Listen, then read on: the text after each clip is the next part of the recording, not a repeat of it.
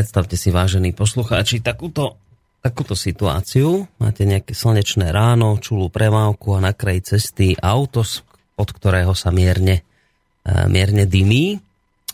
A na lúke pri tomto mierne dymiacom sa aute e, leží nehybne muž. A takto totiž to vyzeral približne test e, rakúskeho autoklubu Ömatik, ktorý chcel v spolupráci s políciou zistiť, ako sa zachovajú vodiči na mieste vážnej dopravnej nehody. Na výsledok bol viac ako odstrašujúci, pretože zistili takú vec, že približne 85% vodičov vôbec nezastavilo. Absolutne. Z 246 vodičov okamžite zastavilo len 38, prvý až po 6 minútach. Pre zranenú osobu to treba pri, k tomu dodať, že je samozrejme pritom každá minúta dôležitá. V prípade vážnych zranení by bola obeď už e, v tej chvíli asi mŕtva, keď ten teda prvý tam zastal. No teraz je otázka, že čo by ste urobili vy. Zastavíte a pomôžete, zavoláte na tiesňovú linku a pokračujete v jazde, alebo sa radšej tvárite, že ste nič nevideli. Tak túto otázku kladie čitateľom portál Autobild, ktorý následne ponúka aj odpoveď na fakt, prečo vlastne vodiči nezastavili, hoci je evidentné, že kto si iný v tej chvíli ich pomoc potreboval.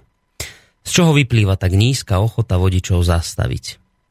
A po odpoveď si musíme v tejto chvíli zájsť za psychológmi. Jeden z nich, klinický psychológ eh, Karol Kleinman, hovorí o tzv. rozdelenej zodpovednosti. O čo ide? Pokiaľ k nehode dôjde niekde na opustenej ceste, tak okolo vo- idúci vodiči s najväčšou pravdepodobnosťou vždy zastavia a raden- ranenému človeku sú ochotní pomôcť.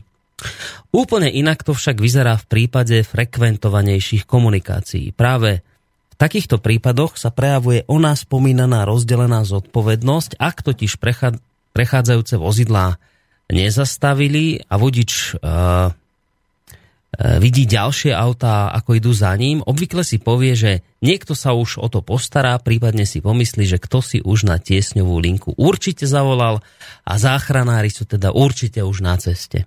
A tak teda bez výčitek svedomia ide ďalej. Dokazuje to aj spomínaný rakúsky test, v ktorom simulovali viaceré situácie a trval približne dve hodiny tento test a v prvej hodinke stálo havarované vozidlo na kraji cesty a pri ňom sa teda ocitol ležiaci muž v tráve. Zo 70 vozidiel zastavili len dvaja, ostatní tvrdili, že situácia vôbec nehodu nepripomínala. Druhá simulácia už teda vyzerala o niečo dramatickejšie, vozidlo bolo prevrátené na boku a obeď menila polohu, napríklad sedela opretá od, o auto alebo ležala a zvíjala sa. A podľa tvrdení portálu Autobild sa síce v druhom scenári snaha pomôcť zlepšila, no žiaľ nie nejakým výrazným spôsobom. Zábery z kamery dokázali, že mnohí vodiči otočili hlavu a teda nehodu zaregistrovali, no napriek tomu nezastavili. Nad viacerými zdôvodneniami zostával vraj organizátorom dokonca až rozum stáť, keď niektorí si tvrdili, že si teda nehodu vôbec nevšimli, hoci kamery zaznamenali, že sa pozreli. A iní zase hovorili, že presne ten argument, že boli v tom, že už im niekto určite pomohol, alebo že si boli istí tým, že však e, určite už niekto nejakú záchranku zavolal. Alebo boli takí, ktorí tvrdili, že hneď som vedel, že to nie je nehoda, že to bolo tak narafičené, takže tomu neverili. A, a teraz, že, že tak typnite si, koľko bolo za tie dve hodiny hlásení na tiesňovú linku. Tak zistili títo ľudia, ktorí tento test urobili, že dve. Dva, dvaja ľudia za celé tie dve hodiny zavolali na tiesňovú linku aby teda tomu mužovi privolali nejakú pomoc. Tak, toľko vážení poslucháči na úvod k uvedenej správe a mňa, mňa v tejto súvislosti napadá taká otázka, že že dobre, tak teraz je to ako, že toto, čo som tu teraz povedal, to sa týka len tak nejak cesty, vodičov a premávky ako takej, alebo je to skôr e, tak, že, že s takouto nejakou podobnou situáciou sa vlastne môžeme stretnúť všade a v akejkoľvek možnej situácii. A Príjemný dobrý podvečer, vážení poslucháči, vítajte pri počúvaní ďalšieho dielu relácie o slobode v Slobodnom rádiu. O slobode preto, lebo to je téma, o ktorej treba hovoriť a v Slobodnom rádiu už práve u nás taký priestor sa pokúšame vytvárať. Ja som veľmi rád, že môžem opäť pri mikrofóne privítať pravidelného hostia pána doktora Petra Marmana, vysokoškolského pedagóga a psychológa. Príjemný dobrý deň vám prajem. Dobrý deň vám, Boris, aj poslucháčom. A dnes ma to mimoriadne teší, lebo ja viem, že téma zase znie inak, ale E, keďže v tom úvode sa vyjadrovali psychológovia, tak toto je téma pre vás ako stvorená. Ale ešte samozrejme predtým, ako mi poviete, čo si k tomuto, čo som tu prečítal, tak na úvod samozrejme aj ja vítam poslucháčov, teda Boris Koroník. E, platí to, čo hovorím vždy, e, telefóny 048 381 01, mail studiozavinač slobodnyvysielac.sk, e, Facebook a takisto naša nová stránka. Toto sú všetko možnosti, ktoré vám dávam do pozornosti, kde môžete sa pýtať, prípadne nejakým spôsobom reagovať. No, pán Barman, tak zase nesúvisí to s našou dnešnou témou, ale toto mi prišlo mimoriadne zaujímavé a chcel som sa podeliť o túto, akoby túto skúsenosť s poslucháčmi. O to viac je to pre mňa zaujímavé, že vy ste psychológ a v tomto prípade sa vyjadrujú psychológovia že teda, že, že keď to bolo, toto je zaujímavé, že keď to bolo na málo frekventovanej ulici, tak ľudia pri takomto akoby človeku, ktorý má nehodu, zastavili takmer vždy. Ako náhle to bolo na veľmi frekventovanej ceste, tak ľudia nezastavili a s tými odôvodneniami, ktoré som čítal v úvode. No a teraz toto, že prejavuje sa to takto len na tých cestách, že tam je to také akoby viditeľné, alebo sa s týmto typom správania môžeme stretnúť u ľudí bežne aj v iných situáciách? Môžeme sa stretnúť aj v iných situáciách. Stretáme sa s tým vlastne deň čo deň.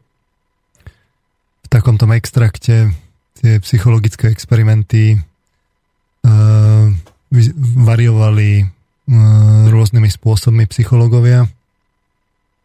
Taký klasický zo sociálnej psychológie je, že sa simuloval požiar uh, teraz neviem, či to bola reštaurácia, ale myslím, že reštaurácia a, alebo kaviareň a sledoval sa um, reakčný čas, že kedy niečo urobí uh-huh. niekto, začali tam do, do miestnosti púšťať, púšťať dym a že koľko trvá, kým niekto niečo urobí, tá prvá akcia s tým, že varioval počet ľudí. To znamená, že zvyšoval sa počet ľudí, ktorí boli v miestnosti a mm-hmm. že, že ako bude teda vy, vyzerať dĺžka reakčného času. Človek by tak očakával, že čím viac ľudí, tým sa zvýši pravdepodobnosť, no, že niekto... No čím viac očí, tým skôr to zbadajú. Že, že niekto niečo urobí. No. No ale uh, realita e, tých výsledkov je iná. Je to práve paradoxné v tom, že čím viac ľudí, tým neskôr niekto niečo urobil. Hm. A odtiaľ sa teda usudzuje na tú zdieľanú zodpovednosť, že tak ľudia sa tak spoliehajú navzájom na seba a, a, a, a preto vlastne to vyhodnocujú, že však keď ostatní nič nerobia, tak asi to není také zlé a, a, a ťaha sa to a ťaha sa to. Hm. Um, samozrejme, ale je tam aj, sú tam aj také tie dôležité prečítať aj tie hraničné prípady. Uh, pri tej väčšej skupine, keď už ale niekto niečo urobí, tak spustí lavínu, že prelomí tú, tú bariéru tej, tej, tej zdieľanej zodpovednosti a tým pádom sa dá tá skupina oveľa intenzívnejšie do pohybu. Uh-huh. Že strhne lavína. Strhne, strhne lavínu a tam je dôležité, aby to niekto prelomil. Že, uh-huh. že niekto už nech niečo urobí. Uh-huh. Tam už sa potom niekto pridá. No. Uh, No a prečo to teda zažívame každý deň? Klasickým príkladom môžu byť napríklad také uh, rozhodovania vlastne v skupine, kde, kde rozhoduje komisia namiesto jednotlivca a, a tak podobne. Nejde len o to, o tú dĺžku toho rozhodovania, že čím viac ľudí, že tým sa to dlhšie rozhoduje, ale ide aj o tú, o tú že že ak, akú mieru rizika vlastne zober, zoberá na seba tá skupina a tým, že sa na seba spola, spolahnú, tak zoberú väčšie. Uh-huh. Čiže tam tá zodpovednosť sa naozaj delí. Uh, čiže zažívame to, zažívame to denne, len si treba dať konkrétne pri tej, pri tej ceste pozor aj na, na nejaké ďalšie vplyvy, také, uh-huh. čo ma napadajú, je, že že ono to na tých diálniciach býva dosť nebezpečné a to môže byť jeden z tých nárazníkov, že, že hej, nezastavím, Aha. lebo, mm-hmm. lebo, lebo poviem, že je to nebezpečné a radšej nech, však je tu kopa ľudí, zastaví niekto iný. Potom sa to ešte aj môže ako zracionalizovať, že si človek povie, že ale že vlastne on to poriadne nevidel a kto vie, či to vôbec je mhm. nehoda, tak... No, d- dobre, a, a či ste... už niekto náhodou nezareagoval a že už vlastne čakajú a tak.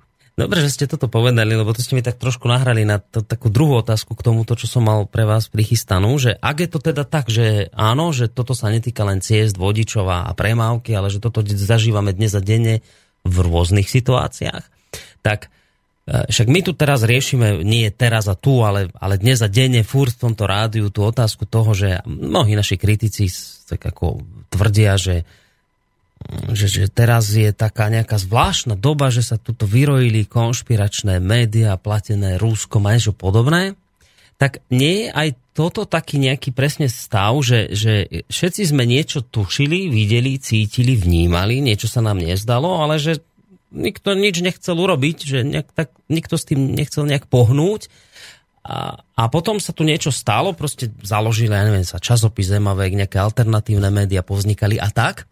A potom je to ako keby, ako keby, že to spustilo tu potom tú lavínu, čo teraz akoby nevedia tí naši kritici pochopiť, že prečo vlastne teraz kopec ľudí sa začína hlásiť k týmto alternatívnym médiám. Nemôže to byť tento istý princíp, o ktorom ste teraz hovorili v prípade toho pokusu v tom, v tom, s tým pušťaním dymu, že, že keď už jeden, tak už potom ale všetci zrazu to spustilo lavínu. Nemôže to byť niečo podobné? No ja som presvedčený, že to tak je, že jednoducho sa spustila lavína, ten, ten mainstreamový systém na to musí reagovať.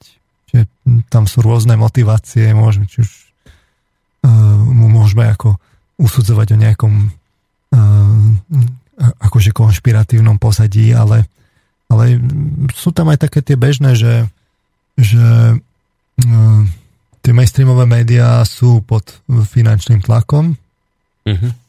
a oni síce ako medzi sebou súperia, ale na druhej strane tá paradigma, ako sme si to analyzovali, je, je tá istá. Uh-huh. Všetci v konečnom dôsledku budú obhajovať otvorenú spoločnosť a, a e, liberálny kapitalizmus a, a, a podobne. To, to sú také mantry, ktoré sú, sú ako neprekročiteľné a mm, v takých tých drobných detailov to samozrejme bude niekto spochybňovať, nebude spochybňovať ešte aj tie akože lavicové mm-hmm. denníky vlastne v skutočnosti, keby som to zobral, tak oni sú pravicové. Čiže to je len relatívne lavicové. No ale skrátka dobre, je to rovnaká paradigma. A teraz, keď príde nejaký alternatívny názor, ktorý to začína rušiť a tým, že to že ten mainstream vlastne dlhé roky sa, sa nejakým spôsobom etabloval, budoval a je tam ten finančný tlak, tak zrazu, zrazu vznikol dopyt po, tým, po tých alternatívnych e, pohľadoch. Mm. Bol tam deficit skrátka. Tam naozaj stačí potom, aby prišiel jeden a, a prelomí tú, tú, tú skupinu v tej skupine naozaj ide o to, že oni sa tak navzájom všetci o seba opierajú a myslia si, že veď to tak musí byť, veď to všetci tak hovoria. No ale keď príde niekto, kto povie, že, že, že, že to je, že aha, ale veď by to mohlo byť inak, tak zrazu vlastne príde k tomu efektu toho prelomenia, uh-huh. tej, tej zdieľanej zodpovednosti a začne sa deť lavína. No a ja tu mám jeden taký, taký, taký zábavný úsek e, mailu. E, ja si tak dopisujem s jedným mladým vlastne človekom, on mi vždy tak no dopisujeme možno silné slovo, skôr on mi pošle nejaké postrehy e, k reláciám. No, po, prečítal by som taký výňatok, uh-huh. taký zaujímavý, že teda vyjadril sa, pobavil sa na mojom teda minulom vyjadrení, že každý inteligentnejší človek číta teda viac denníkov on totiž sa teda považuje za inteligentnejšieho človeka a, a nečíta žiadne denníky. takže, mu to, takže, takže mi moja teória nesedí. a to len tak bokom. Zjavne som zle definoval tie ohraničenia mm-hmm. teórie. Možno, že tí najinteligentnejší nečítajú žiadne. No ale on hovorí skrátka, že toto moje ignorantstvo ale vedie k takým rôznym zaujímavým zisteniam, lebo vďaka tomu môžem neovplyvnene pozorovať správanie ľudí zmenené médiami. No? Napríklad, keď bolo referendum, tak uh, presne ako hovoril aj, aj uh, Boris Korony, tak každý stále hovoril len o tom a zrazu to každého zaujímalo a mal potrebu sa vyjadrovať a bojovať. Mm. E, takéto pozorovania potom vidíme aj pri rôznych iných príležitostiach a práve vďaka tomu sa vždy dosviem, že zasa, niečo pre, že zasa je niečo premielané v médiách, v médiách v každom druhom článku. Je to perfektne vidno na Facebooku, kam sa chodím občas pozrieť a vždy v týchto obdobiach tam mám rovno medzi top správami plno takýchto uh, na jednu tému vložených článkov alebo komentárov od užívateľov. A práve teraz ma zaujala taká zvláštna aktivita, že odrazu asi posledný mesiac plno ľudí stále hovorí a označuje všetko za proruské a propagandu. Z toho mi došlo, že očividne médiá nejako aktívne bojujú proti alternatívnym médiám, že čo, čo, čo, som, čo, čo som ja vlastne v poslednej relácii tiež hovoril. Uh-huh. Čiže on si to tak všimol, že tým, že on to nepozerá, no teraz príde na ten Facebook a sem tam niečo ako, ako e, započuje, tak, e, že o čom sa ľudia rozprávajú, tak vlastne vidí ten efekt priamo, že ako tie médiá vlastne pumpujú do ľudí. Mm-hmm. Tu. Cez tento lakmusový papierik toho správania ľudí. A potom, to, to, tak, dobré, potom no? to tak e, pred očami vystúpi, že, no. že, že, že čo asi tak musia v tých médiách zase zase tlačiť, lebo zrazu tí ľudia tu hovoria o tom a tam hovoria o tom a teraz hovoria zase o tomto. No tak teraz no. je aktuálna uh, ruská propaganda. Uh-huh. Ale e, a toto bol dobrý argument, ktorý použil, že tam, tam chvíľu som mal tendenciu s ním nesúhlasiť, keď vraj, že teda inteligentní ľudia nečítajú, že dobre, že to je také smiešne trochu, ale, ale že na tom je kus veľkej pravdy, že keď vy tie médiá nesledujete, tak ako by ste potom presne toto vedeli odhaliť, to správanie ľudí. Ja to viem podľa seba na jednej veci. Ja nemám asi 10 rokov a neviem koľko televízor.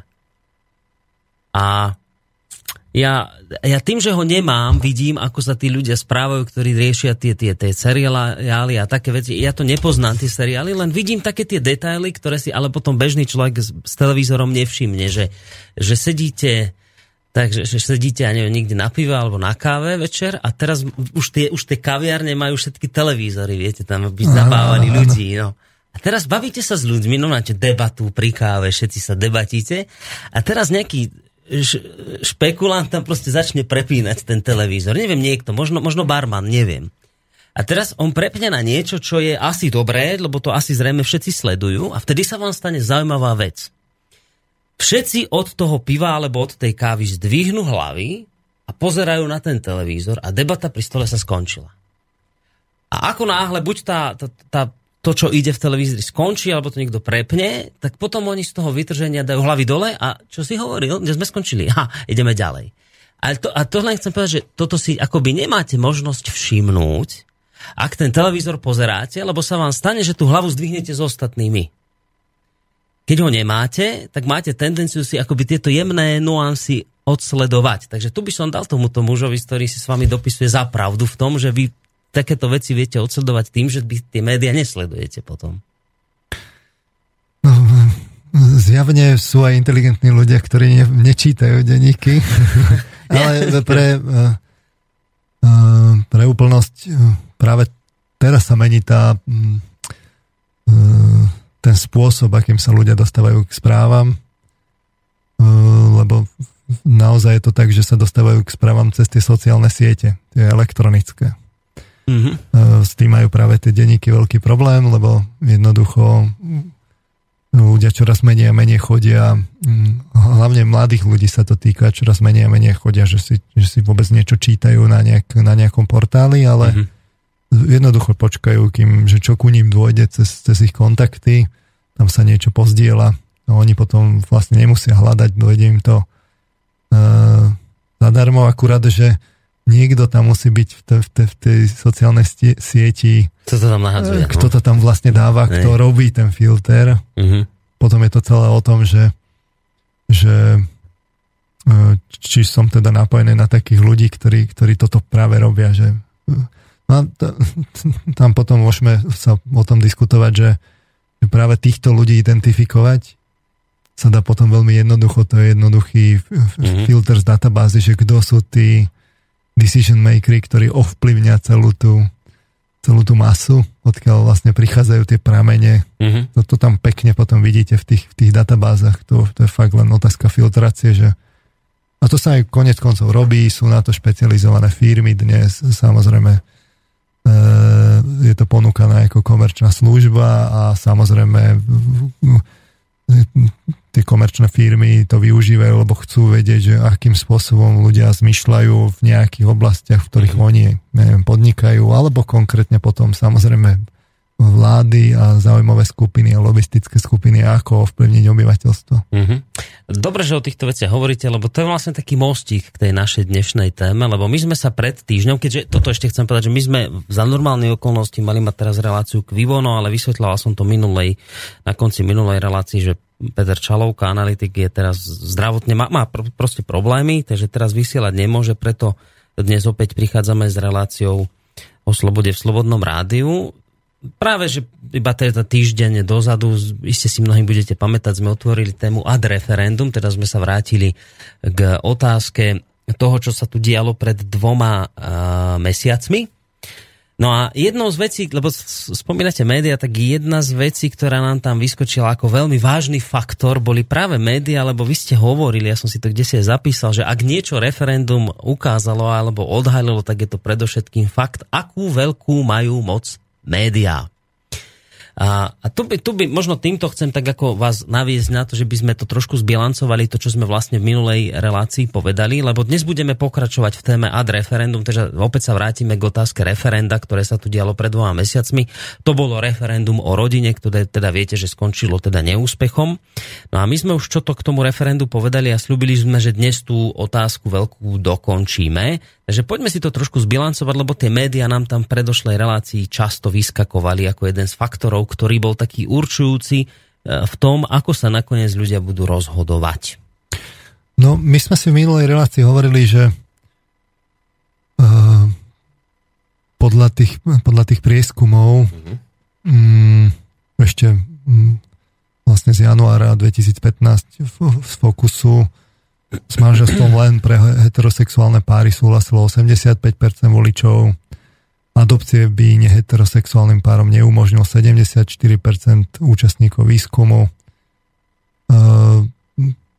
Čiže vlastne to referendum, keby to bolo len o tom, že čo si ľudia myslia... Čiže to tak vravili, tak, že keby to bola čiste demokracia... To, byť, ja, to by mala byť úplná brnkačka, keď to poviem tak. Uh, no ale podľa prieskumov potom e, tá, jednak od toho, od tej deklarácie k činu je ďaleko. Toto, toto treba pripomenúť. Uh, tým, ale napriek tomu ešte týždeň pred referendum vlastne z tých prieskumov vyšlo, že tá účasť by bola 35-percentná. Nakoniec po spočítaní všetkých okrskov bola účasť teda 21,4%.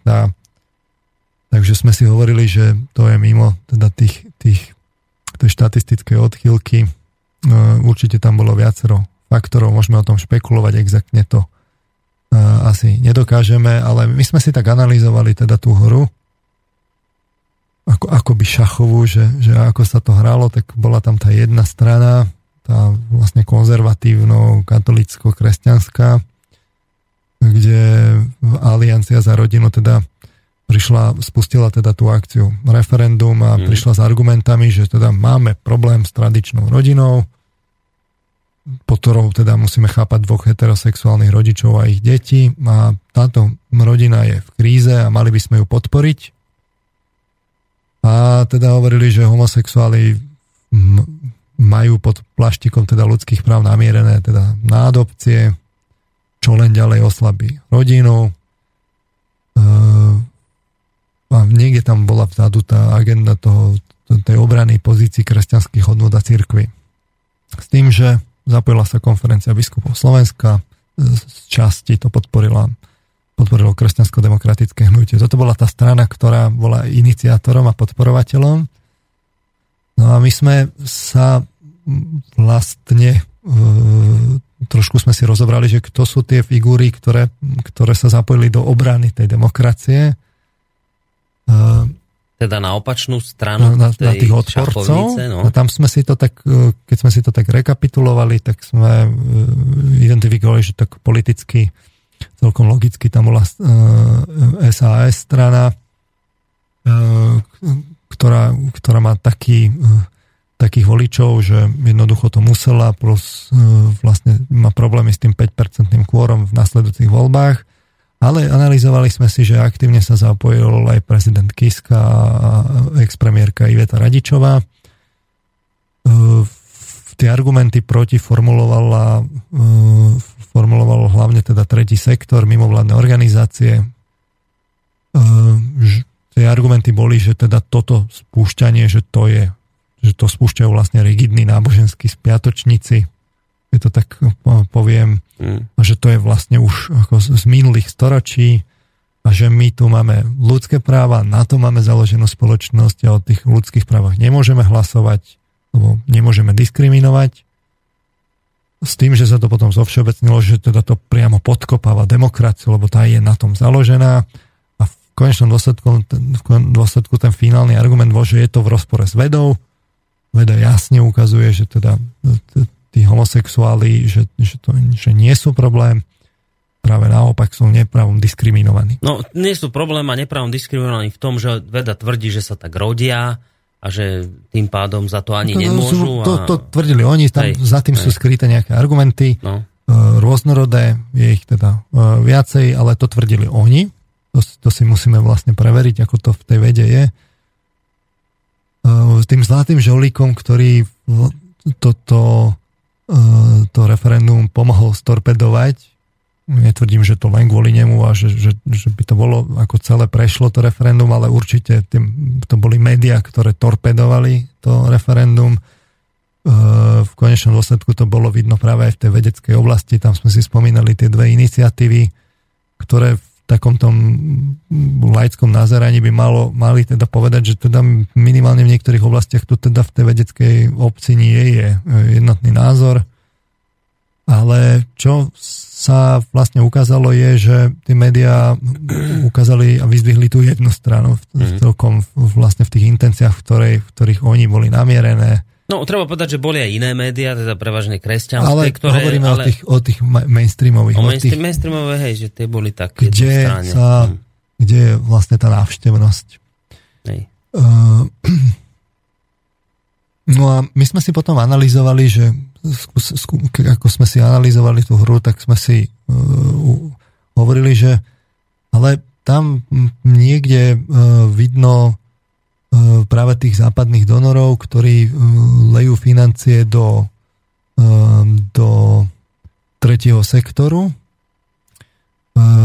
s tým, že že tých, tých 25 rokov toho, toho, tej podpory tými peniazmi, že vlastne z toho prišla normálne garnitúra po, politikov, poradcov, zakladateľov think tankov, vôbec tá, tá, ten chod tých think tankov, prieskumných agentúr, ale aj vlastne vedeckých pracovníkov cez grantov a mhm. mimovládne organizácie, že tam tie peniaze jednoducho tých 25 rokov tiekli. To sa dá dokázať aj vystupovať. To sa dá to je dokázať vystupovať. Vec. Uh, no a tak sme si položili otázku, že teda sú, sú dve možnosti, že, že uh, jedna možnosť je, že teda to je to je tá filantropia, že, že, že to v skutočnosti oni podporujú tú, tú demokraciu a my tu vlastne máme tú demokraciu nerozvinutú, lebo nedostatočne chránime a rozvíjame tie ľudské práva. A oni v skutočnosti, títo filantropy majú cit na ľudí, ktorých podporia peňažne, vyzdvihnú ich mediálne, dajú im vlastne, dajú ich do médií a aj politicky a oni potom získavajú tú prestíž a takto sa vlastne presadzujú. Hej? Čiže jeden ten argument je, že, teda jeden ten pohľad je, že to je vlastne filantropia. A ten druhý je, že ale oni majú nejaké komerčné záujmy a že to môže byť vlastne účelové, také, také sociálne inžinierstvo sociálne morfovanie, že, že oni vlastne podporia také aktivity, kde, kde sa podporí tá liberálna otvorená ekonomika, lebo mm. je to v konečnom dôsledku vlastne o tom ekonomickom záujme, že ochrana súkromného vlastníctva, kde oni e, cez tú otvorenú ekonomiku vlastne tam, tam potiahli si tie linky na západ, poskupovali, e, za, o zabezpečení tej nadnárodnej legislatívy a intelektuálneho vlastníctva. Konečnom dôsledku, že to je teda o, o tej ochrane tých západných investícií, závislosti tých, tej, tej, tej otvorenej ekonomiky, mm.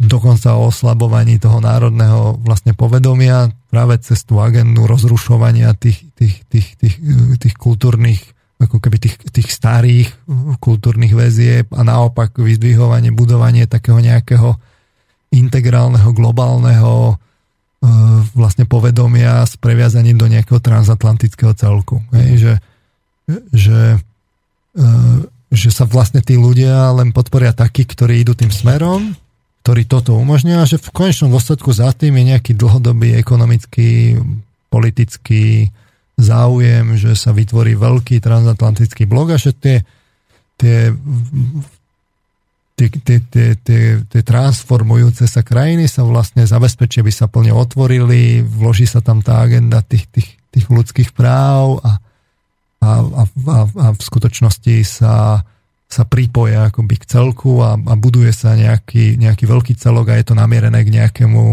nejakému unitárnemu veľkému vlastne štátu, kde, mm-hmm kde tie, tie, tie národné kultúry de facto zavadzajú a čím, čím by boli národnejšie, tým by to bolo ťažšie pospájať.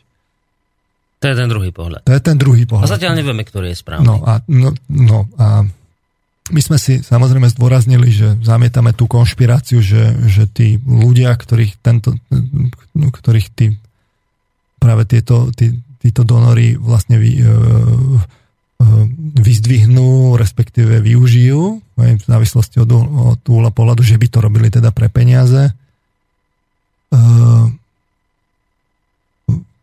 U tých vedcov samozrejme považujeme že za dôležité, že to oni robia vlastne z presvedčenia, ale sme si aj hovorili, že to, to môže, to, tá, tá jednostranná podpora môže vychýliť tú situáciu jedným smerom, a v spoločenských vedách sa to dá, ja ešte sa k tomu dostanem, totiž to uh, ja, ja už som sa kedysi k tomu vyjadroval, hovoril som, že, že tie, tie spoločenské vedy, oni uh, ak by, ak by sme hovorili teda o nejakom sociálnom inžinierstve, tak, tak čo potrebujete? Potrebujete sociológiu, politológiu, ekonómiu ovplyvniť, aby ste si chránili tie záujmy niekde v pozadí No a u tých prírodných a technických vied tam je plus minus jasný spôsob na vyhodnotenie toho, že čo je pravda, čo, čo, je, čo je empiria, čo funguje, čo nefunguje. Mm-hmm. Je to v metodách skúmania v aktuálnej situácii v oborov vidno, ale tých spoločenských tam tým, že nie sú tie jednotiace univerzálne teórie, tak e, je, je tak tá situácia trochu iná ako v tých, tých, tých prírodných a technických vedách. Tam sú rôzne smery, ktoré medzi sebou tak uh, komunikujú až bojujú podľa toho, že, že, že ktorým tým smerom, z ktorého uhla pohľadu sa na danú problematiku pozerajú. Či už spoločnosti, alebo človeka a tak ďalej. Uh, príklad aj psychológia má s tým svoju skúsenosť, neviem, gestalt, psychológia, behaviorizmus, humanistická, kognitívna, to sú proste rôzne také prúdy, uhly pohľadu, z ktorých sa pozeráte na človeka a potom vám vidú aj iné výsledky. Mm. Ale nie je to také, že by bola jednotiaca teória, Čiže ono je to potom aj problém, aj vôbec už ten predmet skúmania je taký nejako jednoznačne konsenzuálne definovať a úplne presi, presne, precízne. Skrátka, dobre, tie jednotlivé prúdy majú takú nejakú čiast, čiastkovú pravdu a to sa potom premieta aj do tých aplikácií v praxi. No a to vidíme napríklad aj, ja neviem, v ekonomii sú rôzne ekonomické pohľady, no a tie, to, to, to, tá podpora, práve tá donorská, na tom nie je nič, tá je úplne, tá je úplne konšpiratívne, proste je to jednoduché, legálne, transparentné biznisové metódy sa na to použijú, že jednoducho podporíte tie, ktoré chcete podporiť, Hej. ktoré vlastne u nás je teóriu, ktorá mi je sympatická, blízka vy, vy, tak ďalej. Zrovna tak, ako v think tankoch, že podporíte tie think tanky, ktoré, ktoré sú vám blízke, tak môžete peniazmi podporiť aj vybrané prístupy hej, a, a vlastne e, tam dáte grant, grant, je grantový systém. Mm-hmm. No a hovorili sme si, že ako prírodné vedy majú tendenciu teda podliehať klamu takého biologického determinizmu, lebo sa primárne na to, na to sústredia, vždy tam je ako keby toto pokušenie, tak spoločenské zase majú tendenciu podliehať tomu, tomu sociálnemu determinizmu, že, že za všetko môžu len vplyvy prostredia a vlastne sociálne a vplyvy a tak ďalej. Mm-hmm. No a ono to potom môže vlastne vyzerať tak, že vy na začiatku z pohľadu tých veľkých peňazí a dlhodobej podpory dáte na začiatku nejaké tematické granty, niekto sa už nájde, tým, že to je čiastková pravda, on aj niečo samozrejme vyskúma úplne v, v rámci svojho presvedčenia, potom vám môže vzniknúť celá takáto generácia vedcov, lebo vy akoby e, túto vec, e, túto, týchto ľudí akoby podporujete, mm-hmm. podporíte ich v médiách že vznikne taká vlna, že môže vzniknúť normálne vlna, že, že oni sa vám potom objavia v médiách a tam ich podporia tie think tanky, oni to preberú, dostane sa to do... Čiže aj, aj ekonomických podporujú, no, že okrem za to, grantov, majú, tak... aj, aj mediálne mm-hmm. a vlastne z nich potom uh, je, oni tým, že sú zaslúžilejší, tak oni potom sa môžu dostať až do politických do politických strán lebo odkiaľ vlastne prichádza každá tá politická strana, ona potrebuje nejakých uh, vlastne odborníkov a tí odborníci, uh, to nie je len tak, že teda vy ste úzky špecialista a teraz vy sa venujete nejakej, nejakej uh, úzko špecializovanej téme v rámci svojho vedného odboru, ono to, ono to býva tak, že tá, tá politická strana potrebuje samozrejme špecialistov akože v tých oboroch, ale takých, ktorí, ktorí dohromady tvoria vlastne nejaký, nejaký myšlien, nejakú myšlienkovú základňu. Think tank. No. Hej? Mm-hmm. A čiže think tanky sú, sú tie, ktoré potom vlastne vy tam čiastočne participujete, alebo v nejakých, no v inštitútoch, neviem čo, mm-hmm. proste v think tankoch a potom celkom prirodzene získavate aj tú, tú akoby platformu v rámci nejakej povedzme politickej strany, ktorá vás zoberie a vy tam ste potom ako odborník na danú oblasť. Uh-huh. a tak toto vlastne funguje, že, že tí ľudia nejaká kompatibilná strana ma potom zoberie. Potom vlastne to je naozaj o tom, že, že sa to dostáva nielen do médií, ale aj uh-huh. do mhm. politiky, to sú spojené nádoby. A e, keď to, keď to robíte s, s dostatočnými financiami a dostatočne dlho, no tak vy tú spoločnosť naozaj ovplyvníte. Potom po, po tých 25 rokoch my tu teraz vlastne zistíme, že keď pozrieme tie think tanky, tak všetci, všetky majú tú liberálnu ekonomiku a otvorenú spoločnosť. Tak, tak, to sú všetko otvorené spoločnosti. No. No. A to sme už ako prijali za, za správne, že toto otvárať spoločnosť. No a to potom, tak... keď, keď to všetci hovoria, tak vznikne Ej. práve ten efekt, že že to tak asi má byť a že, to tak, je, že to tak je dobré. No. Uh, no a takže vy vlastne môžete, ja neviem, a tu sa dostávame na, na to pole vlastne toho, toho referenda, že, že ako je to vlastne teda s tou rodinou, že, že, že je teda v kríze, alebo nie je v kríze tá, tá rodina, je ako je to, tam, tam sme si hovorili, že, že keď, keď vy vlastne podporíte taký prúd, tak vlastne vy, vy to môžete tak ako, že raziť tú agendu tých, tých, tých ľudských práv. A potom v rámci tých ľudských práv akoby akcentujete práve tie individuálne práva ľudské. A tá rodina vlastne sa vám tak diverzifikuje, že, že vlastne prehlásite, že, že, že to je vlastne sociálny konštrukt, rodina, mm-hmm. ten, ten, ten, to magické slovné spojenie, sociálny konštrukt, všetko potom je sociálny konštrukt, lebo to vlastne akoby e, oslabíte, že teda nezáleží na pohlaví, aj vaše rodové prežívanie, to je vám dané čiste kultúrne, spochybní sa vôbec tá, tá, tie, tie, tie, tie, tie role, že muž a žena, lebo je vlastne mnoho iných rodov a aj výchova by mala byť taká, že by sme teda mali byť rodovo citliví a rešpektovať, že tých rodov je vlastne veľmi veľa, lebo to sú vlastne sociálne konštrukty, čiže aj muž, aj žena sú vlastne sociálne konštrukty. A, a vlastne aj to manželstvo je, je má rôzne formy, je diverzifikované, aj, aj tá rodina je diverzifikovaná, že to už ani nemusí byť manželstvo a to mm. môže byť aj e, máme aj adopcie a tak ďalej. No. A čiže môže byť jednorodičová, náhrada a tak ďalej. A vlastne dôležité sú tie ľudské práva. No a tak vám vznikne vlastne tá rodová rodovo e, citlivá výchova. Tam, tam sa dostávame vlastne k tej podstate toho, jednej z podstat tých, tých, tých otázok, že, že ako to vlastne je, lebo tam boli tie dve skupiny vedcov. Jedni hovorili, oh, pozor, pozor, tu mm. nám vlastne bujne rodová ideológia, a tá druhá hovorí, že no nie, nie, nie, to nie je, akože, je to síce akože rodová ideológia, ale ale to je, to je ideológia založená na ľudských právach. Uh-huh.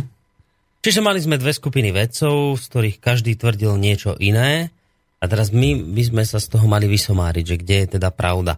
Vy ste spomínali v predošlej relácii, že v médiách zaznela, toto som si povedal, že toto musím opraviť, túto informáciu, že zaznela len informácia od tých jedných vedcov, ktorí tvrdili, že ľudské práva sú nadovšetko a že teda rodové citlivovanie spoločnosti je v poriadku.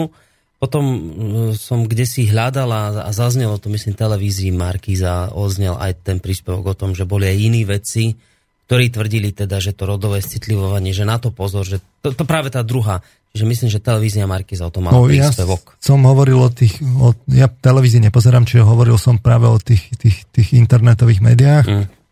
Tam som to nenašiel, samozrejme ako uh, môže byť sa nepriem, ale... Hej, ale toto nie je už podstatné, to sme Otázka riešili. je, že aká, aký je ten priestor že... a koľko, že keby sme to Hej. vyhodnotili globálne, som Jasné. presvedčený, že v tých, tých internetových médiách Naozaj som to tam, tam nevidel. Ja, vás nikto nechytal za slovo, že ste tvrdili, že nikde sa to neobjavilo a potom by vám otrepali o Markizu. Buďme no ale teraz, ale teraz riešime tú otázku toho, že kde je teda pravda. Máme tu dve skupiny no, čiže... stojace diametrálne na inej strane. Jedna Každý. teda, tá skupina hovorí, že teda so znepokojením sleduje teda tie súčasné trendy v politike a časti spoločnosti, ktoré čoraz viac naliehajú na vnášanie rodovej ideológie do škôl rodová ideológia okrem iného tvrdí, že nezáleží na vrodenom biologickom pohľavi, respektíve, že je nepodstatné, každý má mať možnosť vybrať si, kým sa cíti alebo kým sa želá sa stať.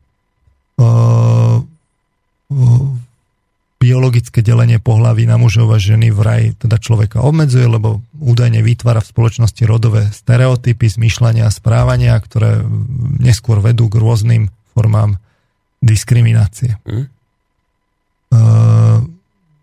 Súčasťou teda tejto rodovej ideológie argumentujúcej z vojsky chápanou požiadavkou rodovej rovnosti a rovnosti príležitosti je vytvoriť tzv. rodovú demokraciu, celospoločenskú sociokultúrnu zmenu. Túto sociálno-inžinierskú zmenu má aktívne zabezpečovať štát, najprv cez rôzne smernice, deklarácie a stratégie, a neskôr teda cez zákony a tak ďalej. Čiže to je, to je vlastne ten názor tej jednej skupiny. E, tá druhá skupina hovorí, že predmetný materiál, teda odvolajúce na ten prvý, dehonestuje všeobecne uznávané hodnoty rodovej rovnosti, akceptované v Európskej únii, ukotvené v medzinárodných dohovoroch, ktoré Slovenská republika ratifikovala a tak tvoria vyššiu právnu normu v Slovenskej republike. E, dohodnuté ciele prevencia rodovej diskriminácie a odstraňovanie rodových stereotypov o tradičných rolách ženy a muža sú preto pre všetky štátne a verejné inštitúcie záväzné. Mhm. Predmetný materiál spochybňuje oficiálne politiky Európskej únie a Slovenskej republiky, nazývajúc rodové citlivovanie rodovou ideológiou. Čiže tá, tá protiiniciatíva hovorí, že to, teda, že to je už vlastne za, za, zakotvené vlastne v tých, v tých politikách Európskej únie. A teda, že, že to teda ako nie je pravda, že to je rodová ideológia, že to je vlastne rodové citlivovanie a teraz hovorí, že paradoxne cesta k rodovej rovnosti síce aj ideológiou je, ale vychádza z paradigmy rešpektovania ľudských práv, tá sa globálne vyvíja už 10 ročia, ba priam staročia, pretože ženy boli a sú diskriminované a mhm. stále nemajú úplnú rovnosť príležitostí v oblastiach vzdelávania, práce, politickej participácie ani intimity. E, snaha o rodovú rovnosť, teda prirodzene historicky sprevádzaná je teda prirodzene historicky sprevádzaná požiadavkami, ktoré narážali na spoločenské a mocenské bariéry a preto v tejto perspektíve má prirodzene aj ideologickú dimenziu. V 20. storočí vyvrcholili iniciatívy zabezpečiť ľudské práva okrem iného aj v dohovore o právach dieťaťa, ktorého článok 29 e, e, ešte terminológiou bez slova rod, ktoré sa vtedy v agende nepoužívalo, hovorí článok 29 teda Štáty, ktoré sú zmluvnou stranou dohovoru, sa zhodujú, že výchova dieťaťa má smerovať k odstavec D príprave dieťaťa na zodpovedný život v slobodnej spoločnosti v duchu porozumenia, mieru, znášanlivosti, rovnosti pohľavia a priateľstva medzi všetkými národmi, eticky, etnickými, národnostnými a náboženskými skupinami a osobami domorodého pôvodu. Čiže je tu stret. Hej? Jeden z tých stretov, ktorej, v ktorej sa tie, tie, tie, tie dve strany stretli, je práve otázka rodového citlivovania. Mm. Za tým ale e, vlastne bola otázka potom práve aj ohľadom e, rozdielov medzi homosexuálmi a to je taká, taká menšia otázka rozdielov, že či sa homosexuáli odlišujú alebo neodlišujú od, od e, heterosexuálov, ale potom tu bola otázka samozrejme toho, tých rodín, že, že ako sú na tom rodiny, heterosexuálne, neheterosexuálne a vlastne porovnania. Takže ja by som to rád, rád teraz ako prešiel z toho pohľadu toho vedeckého. Uh-huh. Čiže k tomu by som sa rád dostal teraz. No dobre, takže vlastne inými slovami jednoducho povedané ideme pátrať po tom, že kto z týchto dvoch názorových prúdov má pravdu? Tak. Kde je pravda? Ja by som Dobre. to chcel teda preskúmať ako vedecky, urobiť z toho nejaký extrakt.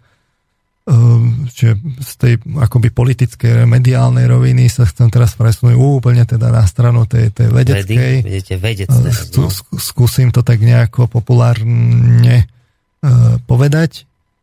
Lebo ten argument teda bol, že teda v konečnom dôsledku je to v rozpore s vedou, ktorá jasne ukazuje teda, že tý, s tými homosexuálmi nie je problém, práve naopak sú nepravom diskriminovaní. Uh-huh. No. E, čiže e, ako to je vlastne s tými ľudskými právami? Že ako, ako teda veda? No a tu je na tom také zaujímavé v prvom približení, že, že tie ľudské práva sú takou samozrejmosťou práve v tých spoločenských vedách, ale keď sa pozriete do biologickej, že po, po, po, pozriete sa napríklad akože tá, do tej dominantnej vedeckej paradigmy toho neodarvinizmu, uh-huh. tak vlastne zistíte, že tam prirodzený ani pohľavný výber nič nehovorí o nejakých ľudských právach. Uh, no tam je to skôr o takom nejakom tvrdom prežití. No, veď toto, že samička pavúkov môže partnerov po oplodnení zamotať a nechať mláďa tam na sožeratie. Hej? A je to z pohľadu toho druhu efektívna cesta k prežitiu.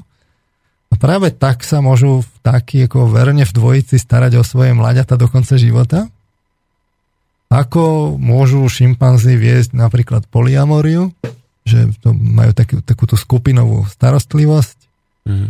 a to nejako nesúvisí teda s prírodzeným alebo pohľavným výberom. Dôležité je, či sa druh presadí vo výbere alebo nie. Mm-hmm. A rovné práva nemusia mať ani pohľavia, ani role v skupine, tam, tam proste tie práva nie sú. A práve v 19. storočí bol darwinizmus naopak zneužívaný na zdôvodnenie koloniálneho postavenia Británie, pričom vznikla sociobiológia ako smer. Uh-huh. Čiže že vlastne to je boj národov a to, to bolo na, ku koncu 19. storočia a vlastne začiatkom toho 20. to tam bolo v tom, v tom povedomí a začali vznikať v, v, naozaj tak, že, že, že vznikla že eugenika. Eugeniku vymyslel Darwinov bratranec Francis Galton. A veľmi nepopulárne spropagoval práve Hitler počas druhej no, vojny. Keby no. Hitler, ale ona bola, eugenické Ešte pravidlá sa aplikovali aj v Spojených štátoch amerických, aj vo Veľkej Británii, proste aj v západných krajinách. Tam boli normálne nútené sterilizácie a tak ďalej, to si môžeme povedať inokedy, mm. ale jednoducho z toho pohľadu práve e, toho, toho neodarwinistického e, tam E, tie ľudské práva de facto nenájdete. Čiže otvoríte si, ja neviem, knihu profesora Flegra Evoluční biológie, máte tam jednu tak, takú kratšiu kapitolu Kultúrna evolúcia, kde hovorí o memoch, že to teda môže ísť aj lamarkisticky a tak ďalej, ale v podstate žiadne ľudské práva tam nenájdete. Uh, nie je to tam. Uh, Čiže tá, čiže tá otázka tých, tých ľudských práv, tá je v spoločenských vedách. My ako ľudia cítime, že teda ľudské práva, uh-huh. ale keby sme sa na to pozerali naozaj... Iba ako čiste z biologického tak, nejakého tak biologicko, darwinisticky tvrdo, tak je to o, o prežití. O prirodzenom výbore a keď to teda je účelné, tak to je účelné, keď to není účelné, tak nie sú ľudské práva. No. Uh, Dobre, ale to je ešte stále na vode postavené, lebo však my sme ľudia, my sme iní no. ako tie zvieratá a tým pádom my máme právo aj na takéto akoby vyššie e, formy nášho správania, ktoré nás akoby zjemňujú v tomto necitlivom vnímaní, že teda len všetko je tu určené na prežitie a na hento a na tamto, že, že však tu nežijeme v džungli už našťastie. No a teraz, že... teraz e, Čiže ja, ja len sa snažím poukázať vlastne na to, že, že keby som chcel byť naozaj ako že by som to chcel hľadať v tej vede, tak už vlastne tu vidím veľkú rozštiepenosť medzi prírodnými vedami, prírodovednými a, a tými spoločenskými. Uh-huh. Lebo v tých spoločenských je to jednoducho štandard, tam o tom sa vlastne nediskutuje, povedzme skoro že tam tí veci z tých spoločenskovedných disciplín, tak jednoducho tie, tie ľudské práva sa berú ako fakt. No ale teraz vlastne mm, je tu aj otázka, že vznik, mohol by sa teda javiť taký ako keby západný ten pohľad. Stále je to také aktuálne, že, že no dobré, ale veď tí ľudia majú, že, že musia mať tie ľudské práva, lebo to jasne dokumentuje práve ten západ, že to je najvyššia forma kultúry a vidíte, a tá tam tie ľudské práva sú základom tejto kultúry, tej západnej civilizácie a tá je dominantná a to vidno a, a tak ďalej. A teraz z toho vlastne vyplýva to potvrdenie, že áno, tie ľudské práva sú, sú že k tomuto smeruje, že e, časť tých, tých, tých spoločenských vedcov vám vlastne povie, a je taký názor, že, že vlastne kultúrna evolúcia je vyššia forma evolúcie a že tam prebieha no, nov, nová, rýchlejšia evolúcia, uh-huh. ktorá e, a teraz vám povedia, že smeruje vlastne k tým ľudským právam. Uh-huh. No lenže medzi časom sa ukazuje, že na tej východe, na tom východe vlastne povstáva tá Čína, teraz je časť tých, tých, tých kultúr, kde tie ľudské práva nie sú tak akcentované? No, ľudské práva v uh, zmysle širokého, širokého vlastne ako to, Ale toho ja poňatia toho západného. Toho západného takého individualistického poňatia, že ľudské práva pre individuálneho človeka jedného. No, že? asi by sme sa zhodli, že teda tie ľudské práva v Číne sú asi inak no, chápané. Iste, hej? Iste. Aj, aj v tom Rusku. A teraz to, čo je na tom zaujímavé, že môžeme si mysleť o Rusoch, že, že akí sú oni zaostalí, môžeme sa z nich smiať a neviem čo, ale faktom je, že tu okrem Rusov je tá, tá Čína a tá Čína ide dopredu. Ne, nedá sa povedať, že Čína teraz ako tu, že nevšímajme si ju, že, že to je vlastne ako nižšia kultúra, že viete, že, že o, o nás sa tu tak akoby po, povstáva tu. A Myslíte, možno, že, že ten, dopredu ide hospodársky, no, hej, veď, toto? No, Hospodársko-ekonomicky jednoznačne. Lebo jedno, je, ako jeden z tých, z tých, z tých akoby ukazovateľov, že prečo ten západ je teda tak ako na vrchole, je práve tá ekonomika ten vedecko-technický pokrok. No tak ale teraz sa ukazuje, že aj tá Čína ide mílovými krokmi dopredu a ekonomicky vlastne tie No áno. Spojené štáty do, dobehne No a ale to predbehne. práve preto, pán Marman, lebo Čína nedodržiava ľudské práva. Preto ide teraz dopredu, hospodársko-ekonomicky, pretože tam ľudia musia tvrdo makať, lebo ich režim prinúti a musia pracovať za 5 korún a vyprodukovať to, čo v Amerike No. produkuje jeden A človek, teraz tak tam si 500, všimneme- že tam, tam, čiže čo chcem povedať, že práve preto, že sa v Číne nedodržiavajú ľudské práva, ide Čína hospodársky, ekonomicky dopredu. No. A teda z pohľadu toho prírodzeného výberu, keď to teda, budem to teraz šialene ako No. extrémizovať, že a teraz sem všade prídu tí Číňania a toto všetko zvalcujú, tak ktorá z tých kultúr je teda vyvinutejšia? Otázka je, čo budeme, čím, ako budeme vnímať, že, čo je atribút vyvinutosti? Ekonomický a hospodársky rozvoj? No a to je práve tá otázka, u ktorej sa práve aj u toho darwinizmu viedli až filozofické diskusie, že na základe, že čo sú tie parametre toho, že, Rozvoja. že, toho, že, že, že koho vlastne vybere ten prírodzený, respektíve pohlavný výber. Že No. koho vlastne vybere. No to sa nedá definovať, lebo to, výber je toho, kto je lepšie adaptovaný na prostredie a kto prežije. Čiže z tohto pohľadu, keď to tak preženiem šialene, že, že by sem prišli tí Číňania a Mhm. zvalcovali to, tak oni to tu zvalcovali práve preto, že nerespektujú tie ľudské práva. Tak, A a sa- kto je teda, ako teda z pohľadu neodarwinistického vyvinutejšia civilizácia? Čiže sa z pohľadu neodarwinistického lepšie adaptovali na Áno. súčasné podmienky. Lebo toto? tam sa nič nehovorí o tých ľudských právach, lebo to No. z toho nejako nevyplýva. Mhm.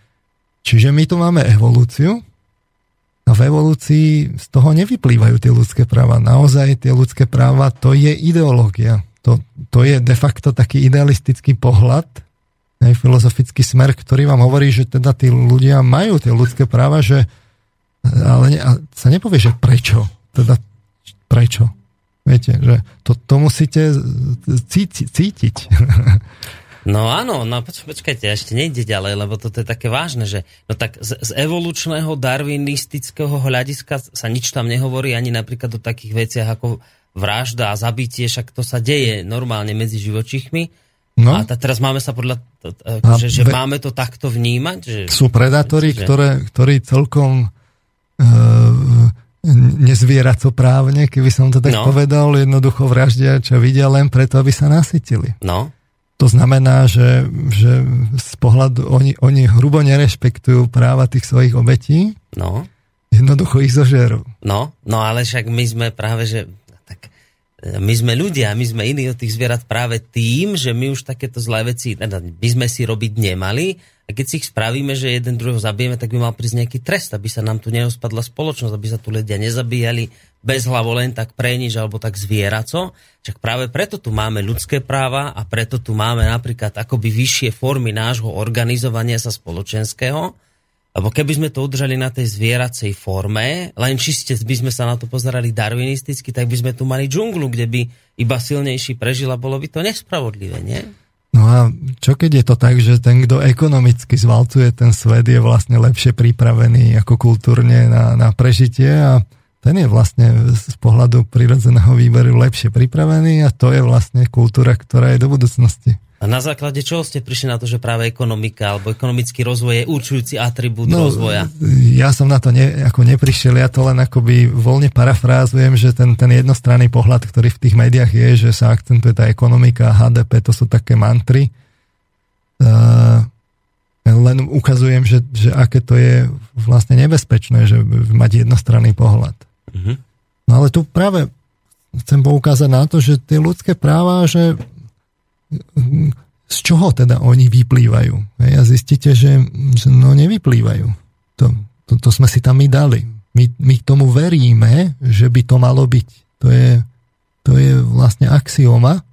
Inak povedané, ako keby som bol v náboženstve, tak poviem, že to je základná viera No, Tam ma to o ktorej ťahá sa nediskutuje, ale, ale vo vede sa povie, že to sú akoby axiomy, to sú, to sú tie Niečo dogma? výroky, výroky, ktoré sa dajú na začiatku, ktoré sa nedokazujú, akože ja neviem, v geometrii, že, že bod Mhm. je nedeliteľný, najmenšia tá, tá, tá jednotka toho priestoru.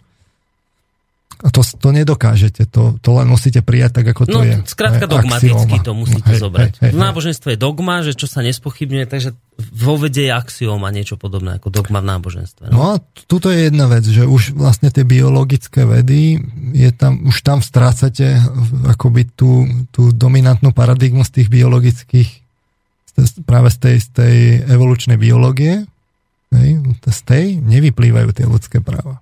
No. Čiže už vôbec, keby som to zobral len takto, že, že teda je to vedecky dokázané, no nie je to vedecky dokázané, lebo už hneď ste strátil celý, celú jednu skupinu vied, kde, kde, ktorá momentálne verí e, v, v, v, v také teórie, ktoré, z ktorých to nevyplýva. Mm-hmm. Na druhej strane ale rovno hovorím, že v tých spoločenských vedách Tam zase sú vedy, no. sú práva, ľudské práva široko príjmané a teraz ne, nespochybňuje sa to nejako masovo, alebo zásadné diskusie sa o tom nevedú. Konec koncov, keby som ja teraz prišiel ako, ako psychológ a povedal by som, že tak poďme diskutovať o tých ľudských právach a zobral by som, ja neviem, nejaké ľudské právo také základné, že vám tu máme, či, či vám nasadíme puta, alebo inak rozprávate v nesúhlase s našou oficiálnou paradigmou alebo propagandou, tak, tak sa budú na mňa pozerať, že čo, o čom to ja hovorím, že som vôbec psychológ. Čiže je to tak široko príjmané a e, to ale neznamená, že to nie, že, že, že či je to pravdivé, alebo nie, to sa musí vlastne ukázať. Len aby sme si boli vedomi tých širokých kontextov, že, že tých, toho zasadenia toho ľudsk, tých ľudských práv. Správne hovorí tá vlastne e, skupina vedcov, že, že teda to, to citlivovanie ohľadom tých ľudských práv tu prebieha e, vlastne 10 ročia, e, aj keď to rozhodne není taký e, rovnomerný vývoj, má, má to svoje oscilácie a, a, a môže to byť ako lokálna výchylka, veď konec koncov, veď to vidno, že ako náhle príde vojna, tak sa celé citlivovanie skončí a sa na, naopak descitlivuje. Uh-huh. A vývoj ide opačným smerom. Aj tie rodové rozdiely sa zrazu ukážu dominantne, lebo tí muži proste jednoducho použijú tú svoju fyzickú silu a, a, a tak ďalej. Čiže ako náhle prídu špecifické podmienky, že ja neviem, zhoršenie životného prostredia, že zrazu o, ide o bazálne veci, tak je citlivovanie tá tam. Uh-huh. Čiže tam by sme mohli diskutovať, že čo bolo, že prečo sa vlastne citlivujeme a že či to tak bude dlhodobo alebo nie, že kam to vlastne smeruje. No, dobre, tak... To v skutočnosti nie je argument. Hej? No a nie je to tak, že my práve tým, že sa akoby citlivujeme ako ľudstvo, tak nie je práve to hlavný atribút nášho prežitia, že my práve preto prežívame, lebo sa citlivujeme? Že keby sme sa nescitlivovali, tak by sme sa už možno dávno boli vyvražďovali. Ja si pod citlivovaním idem akoby ďalej ako len tie 10 ročia, ja to vidím na tisíc ročia kresťanstva, církví a to sú tiež citlivovania ľudí, tiež to bolo akoby uh, zmena ľudí od toho akoby zvieracieho na niečo vyššie ľudské a tiež je to citlivovanie ľudí. Neprežili sme práve preto už toľko tisíc ročí, že sa stále viac a viac citlivujeme? No len na druhej strane uh, otázka je, že, že keď, keď sa pozriete fakt na tú, na tú Čínu, tak teraz tam majú všetci rovné práva. Aj ten príslušník komunistickej strany, aj ten, aj ten disident majú rovnaké práva? No nemajú ne, no rovnaké no nemajú, práva. no. no? no čiže, ona... čiže tie, tie, to, vám to určí až tá, tá celková spoločnosť a celkové, že, že ak, aké dá tie sociálne roly a čo ľudia vlastne rešpektujú a čo nie. A keď sa ľudia v nejakých zmenených podmienkach, nejaká spoločnosť rozhodne, že ona bude akceptovať totalitu, no. nejaké autokratické zriadenie a potom všetkých zvalcuje, lebo sú zmenené podmienky, lebo, ja neviem, došli prírodné zdroje, alebo na, na Zem dopadol e, asteroid a, a, a tak ďalej, no tak čo potom s tými ľudskými právami? Viete, že ak, ak to hovoríme o tom, že kam, kam máme ísť, no tak jednoducho musíme to brať z dlhodobého hľadiska.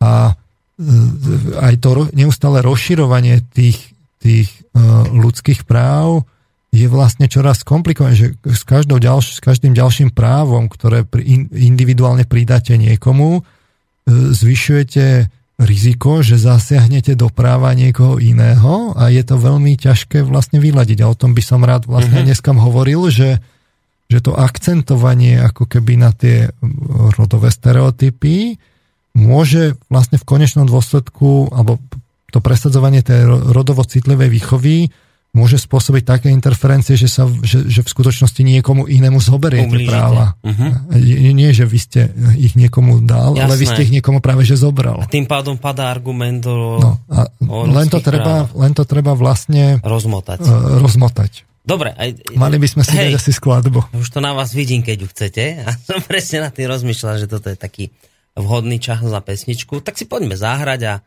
po nej budeme pokračovať ďalej. Zdvihnul jsem ruku, abych nepřestal být, abych se v myšlenkách svých neutopil snad.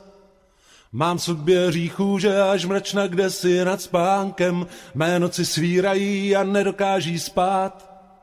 A proto věřím, co si v nějaký svět, v člověka, co nám může odpustit snad. Někdo tu přece musí vědět, že jsme a někdo musí nás mít opravdu rád. Zvyhnul jsem oči, abych nespatřil zem, abych se nedotýkal mého druhého já. Oblaka vyprávěla o jasných hvězdách, co jsou jen noci vidět nad nimi stát. A proto věřím, co si v nějaký svět, člověka, co nám může odpustit snad. Někdo tu přece musí vědět, že jsme a někdo musí nás mít opravdu rád. I don't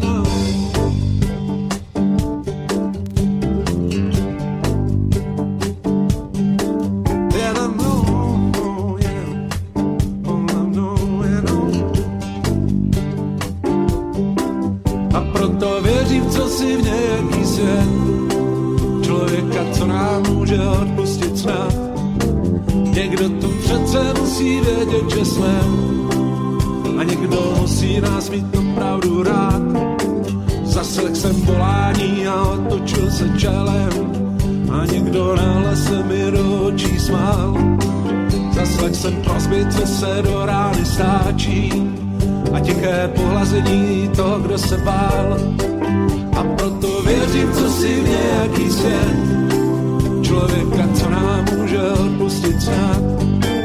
Někdo tu přece musí vědět, že jsme a někdo musí nás mít opravdu rád.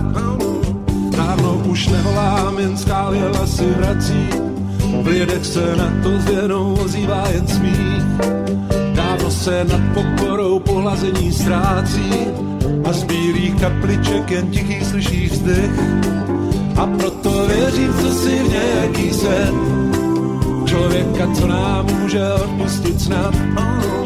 Někdo tu přece musí vědět, že jsme a někdo musí nás mít opravdu rád. Ano,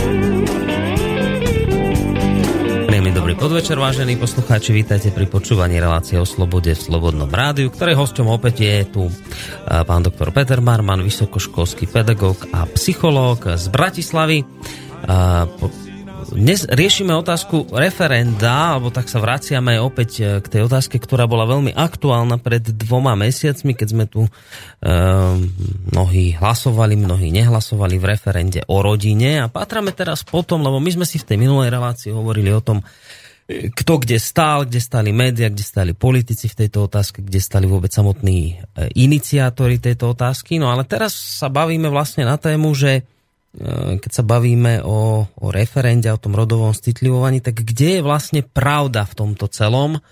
Vznikli dve skupiny vedcov. Jedna skupina tvrdí, že rodové citlivovanie je úplne v poriadku, a je akoby potrebné uh, ho v tejto spoločnosti vnímať a prijať, lebo len tak sa bude ďalej spoločnosť rozvíjať. Druhá skupina vedcov hovorí práve opak, hovorí o tom, že pozor na rodové citlivovanie, aby sme si ešte viac ako spoločnosť nepoškodili. A Dobre, tak ďalej. Pán Marman. Takže jeden, jeden z tých jedno z tých ohnistiek sporov bola práve tá rodovo citlivá výchova, kde jedna strana hovorí, že to je vlastne rodová ideológia, tá druhá hovorí nie, nie, to je síce ideológia, ale, ale, ale v skutočnosti to je taká, o ktorej by sme nemali diskutovať, že ľudské práva a e, tie ľudské práva by jednoducho mali byť rozvíjane z princípu. Hej. A vo výsledku sa to potom prejaví e, práve v rodovo citlivej výchove. Čiže ja som tu hovoril o tom, že tie peniaze ako idú tými, tými kanálmi, no tak tá rodovo citlivá výchova je samozrejme podporovaná no, vlastne mimovládnymi organizáciami, čiže je, e, je taký dokument mimovládne organizácie vo vzdelávaní, s podtitulom Ako mimovládne organizácie vstupujú do vzdelávania. Bratislava 2010 s podporou nadácie otvorenej spoločnosti zostavila Barbara Kahátová. Ehm, sú tam na mená, ktoré vlastne sme už aj spomínali, čiže napríklad Olga Pietruchová, Ivan Lukšik, tam majú vlastne príspevky. Mňa e, zaujal príspevok Jany Cvikovej, ohľadom práve rodovo citlivej výchovy. Čiže to je, je, tam, je tam vlastne príspevok, akým tie mimovládne organizácie sa snažia do toho vzdelávania mm, vlastne tlačiť práve tú agendu práve s podporou tých, tých, tých západných organizácií. A, a my tam skúmame, že či to je teda tá filantropia, alebo, alebo že či to náhodou nie je jednostranné a potom môžeme sa baviť o nejakých motiváciách no, ako vzadu, že či sú alebo nie sú. V každom prípade práve takýto dokument som chcel vybrať, lebo to je z, z mimovládky, takže čiže tu je vlastne popisovaná tá podstata toho, toho, tej, tej, tej rodovocitlivej výchovy. Ten príspevok začína uh, citátom existencionalistické filozofky e, e, Simon de Beauvoirovej e, nerodíme sa ako ženy, stávame sa nimi. Mm. A ako to teda je bráne z pohľadu tej rodovo citlivej výchovy, takže skúsme si zadefinovať teda tie, tie pojmy, citujme z príslušného článku, čiže pohlavie, pod pohlavím, pod pojmom pohlavie sa myslí biologická danosť človeka, čiže skutočnosť, či je z anatomického hľadiska e, človek ženou alebo mužom. Uh-huh. Rod, naproti tomu, je sociálne, respektíve kultúrne pohlavie. Uh-huh. Čiže je to sociálne utváraná kategória, ktorá vzniká v kontexte určitej sociálnej, kultúrnej a ekonomickej štruktúry, odovzdáva sa a reprodukuje sa procesom sociálneho učenia. Uh-huh. Vymedzuje odlišné postavenie žien a mužov v sociálnych a mocenských vzťahoch, ktoré nie sú dôsledkom, nie sú dôsledkom biologických, fyzi, fyziologicko-anatomických odlišností. Čiže tu už vidíte, že ten rod je akoby vytiahnutý a povedaný, že ale to, že či človek je muž alebo žena, to je vlastne rod a to je dané kultúrne a nie je to dôsledkom biológie. Čiže, čiže ja sa anatomicky narodím ako chlapec, anatomicky, no. ale Aha. že to ešte neznamená, že som chlapec, ako rod muž, a... lebo rod muž to už je výchovou. Že to, ako sa ja budem správať, muž, mužský alebo ženský, že toto už je ale výchovou dané. Áno. Že, že anatomicky to sa nedá nič s tým robiť, to už je tak, ale že ešte či sa budem cítiť ako žena v tomto anatomicky mužskom e, tele alebo ako muž, že to mi dá výchovou dajú rodičia a spoločnosť? Tak. Tak toto tvrdia? S tým, že ten výrok tej filozofky by sme mohli parafrazovať, že aj tým mužom sa vy vlastne musíte najskôr stať. Že, že potom ho opravili, že to vlastne platí zrovna tak pre ženy ako pre mužov a že to je vlastne práve ten sociálny, sociálno-kultúrny vplyv. Čiže ja sa narodím anatomicky, ale, ale ako rodovo som nepopísaná kniha. Tak. Aha, dobre. Uh, feminizmus je Opäť citujem, presadzovanie občianských a ľudských práv žien. Cieľom je zmena vzťahov medzi mužmi a ženami na základe rovnocennosti oboch rodov vo všetkých oblastiach života, tomto kontexte sa diskriminácia žien nepovažuje za osobné zlyhanie konkrétnej ženy, ale za sociálny problém, za dôsledok asymetrie moci medzi mužmi a ženami. Že to teda je, ak je teda niekde tá diskriminácia, tak to je vlastne dané kultúrne, že to tak je rozohraté v tej kultúre a tá žena je vlastne pod tlakom a je diskriminovaná. Uh, rodové stereotypy sú zjednodušené nerealistické obrazy mužskosti a ženskosti, idealizované vzory a očakávania, ktoré nás sprevádzajú vo všetkých oblastiach života. Charakteristiky spájané s mužmi a so ženami sú deskriptívne, normatívne, určujú, čo znamená byť mužom a ženou a zároveň určujú, čo by to malo znamenať. Inými slovami povedané, rodové stereotypy akoby e, sú nejaké také tie obrazy, uh-huh. že, že, že čo by teda čo to znamená byť tým mužom a že čo by to malo znamenať, čo to znamená byť tou ženou a čo by to malo znamenať. A toto, je ten, toto vytvára ten kultúrny tlak na, na vás a, a formuje to vo vás toho, toho muža a oni sú tieto rodové stereotypy nerealistické. Ne? Sú, nerealistické v akom zmysle? Sú to, lebo, sú, lebo sú častokrát idealizované. To, čo sme aj v, tých, v jednej z tých minulých re, proste relácií hovorili, že ja neviem, kedy si bolo bežné, že muž musel, ja neviem, uplatniť svoju vôľu na ženu tak, že ju napríklad zbil. No. no tak to, je, to sa očakávalo, že to patrí ako k role muž a že teda tá žena, že to patrí ku nej, že jednoducho je slabšia a, no. a, a tak ďalej. Hej. Uh, rodovo citlivá výchova je taký pedagogický prístup, ktorý chlapcom a dievčatám umožňuje, aby rozvíjali široké a pestré spektrum záujmov, schopnosti a spôsobov správania, ktoré nie je ohraničované rodovo stereotypnými obmedzeniami. Uh-huh. To, to podstatné je tam na konci, že, že Isté sa dá súhlasiť, že teda chlapcom a dievčatám to umožňuje, aby rozvíjali čo najširšie a pestré spektrum svojich schopností, záujmov a tak ďalej. Uh-huh. Ale nemalo by to byť ohraničované rodovými stereotypnými obmedzeniami. Rozumiem. Hej, čiže inými slovami povedané, rodovo citlivá výchova je taká, ktorá práve tie, rodo, tie ohraničujúce rodovo stereotypné obmedzenia ruší.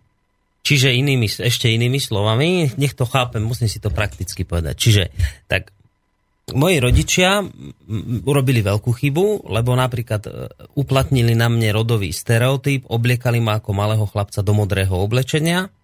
A ja mám tendenciu teraz svojho syna tiež obliekať do modrého oblečenia, lebo vnímam to tak, že malé deti, keď sa narodia, tak chlapcov modrá, devčatám rúžová farba.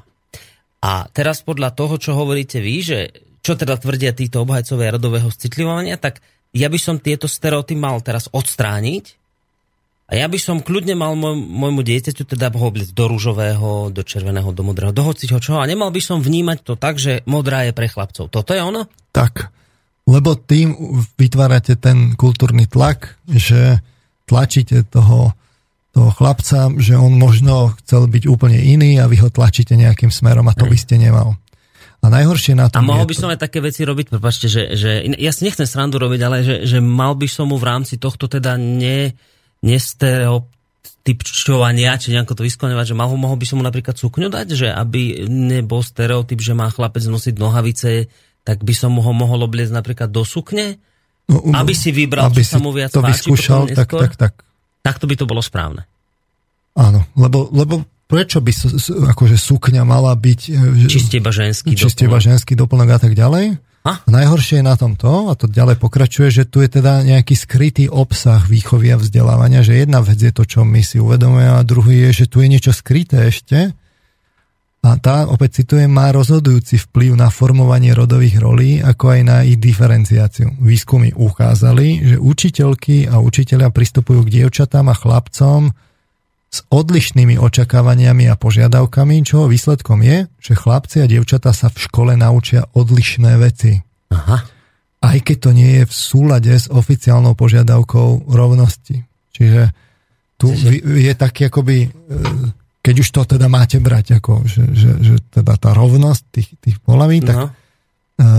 tak už to musíte teda brať tak, že už to musíte brať so všetkým, čo k tomu patrí a hlavne zamerať sa na ten skrytý obsah tej výchovy. Všetky tie skryté veci, že va- vaše očakávania, ktoré vy vôbec máte, na to, na to vás treba upozorniť, tie by ste mal ako učiteľ vygumovať a rozhodne by ste nemal očakávať, že chlapci budú nejakí a devčata budú nejaké iné, lebo tým pádom ich učíte iné veci, čiže počkajte, robíte čiže... na nich kultúrny tlak a vlastne obmedzujete im ten priestor slobody. Dobre, tak teraz zase príklad, ak by som to chápal. Čiže ako učiteľ telesnej výchovy mám od dievčat očakávať, že mi zdvihnú tú istú činku ako chlapci? To dieťa by si malo povedať, akú činku zdvihne, ale tie dievčatá by si mali vyskúšať to, to, to zdvíhanie tých činiek. Lebo do, už asi teraz v tejto chvíli to bude vyzerať, že ironizujem a ani sa už asi tomu nebránim, ale e, potom nie je vlastne zlé, že napríklad keď teraz máme olympiádu, tak muži e, inde sú e, zápasy ako ženy v iných. Viete, že to je rozdielne, že ženská kategória, mužská kategória, nemalo by sa to zmiešať? No, veď to no, potom ale... je jeden z tých argumentov, že kde je až tá hranica, kde, kde sa tie, tie stereotypy uh, stereotypy vlastne musia zrušiť. Faktom je, že pozeranie olympiády vytvára práve takýto skrytý obsah a diferencuje proste tých chlapcov a dievčatá. Čiže z tohto pohľadu, keby som chcel byť naozaj že rigidný, tak by sa to malo zrušiť ani nie tak kvôli tomu tým športovcom, ale kvôli tomu, že tí mladí ľudia na to pozerajú a potom to akceptujú. No a zrušiť by to bolo asi aj preto treba, lebo potom by sa nám mohlo ľahko stať, že tie pohybujúce sa osoby anatomicky mužské by asi všetko vyhrávali e, nad tými osobami e, anatomicky ženskými, lebo tí chlapi majú teda, a nie chlapi, tie anatomicky mužské postavy majú inú svalovú hmotu, a to by bolo diskriminačné pre tie osoby anatomicky takej... Ja sa neviem vyjadrovať, ale viete, čo tým myslím? Lebo pre mňa je to taká šialenosť, že ja, ja tomu nerozumiem. Ale viete, čo tým chcem povedať? Um, a možno ani nie. no, že, že keby my sme zmiešali chlapov so ženami na olympiáde dokopy, aby sme nikoho nediskriminovali, no tak nám budú len chlapi výťaziť, lebo v behu budú tí chlapi vždy prví v cieli, lebo majú inú svalovú hmotu v nohách tak teraz to vyzerá, že by to tie ženy mohli vnímať ako diskrimináciu, že tí chlapi nad nimi výťazia, nie? Uh, no, veď, veď áno. tej biológie sa jednoducho nezbavíte. Že to, uh, práve tam je podľa mňa tá myšlienková chyba, že, te, že tá, tá biológia vás nepustí. A teda vlastne tie, aj keby sme chceli definovať rody ako čiste sociálny konštrukt, tak je to vlastne potom nezmysel, lebo už v tých rodoch tie rody nejakým spôsobom nadvezujú na tú biológiu hmm. a tá nejakým spôsobom ovplyvňuje tú psychiku a to je vlastne tá centrálna myšlienka tej oponentúry voči rodovo citlivej výchove a tá oponentúra v tej vedeckej obci je. A my by sme si ju mali povedať. Ehm, čiže Čiže skončili sme ale pri tom, ešte kým som ja dával tieto prosté otázky, že, že skončili sme pri tom, že už si musíme dávať pozor na tie skryté spôsoby čoho, že výchovy, či...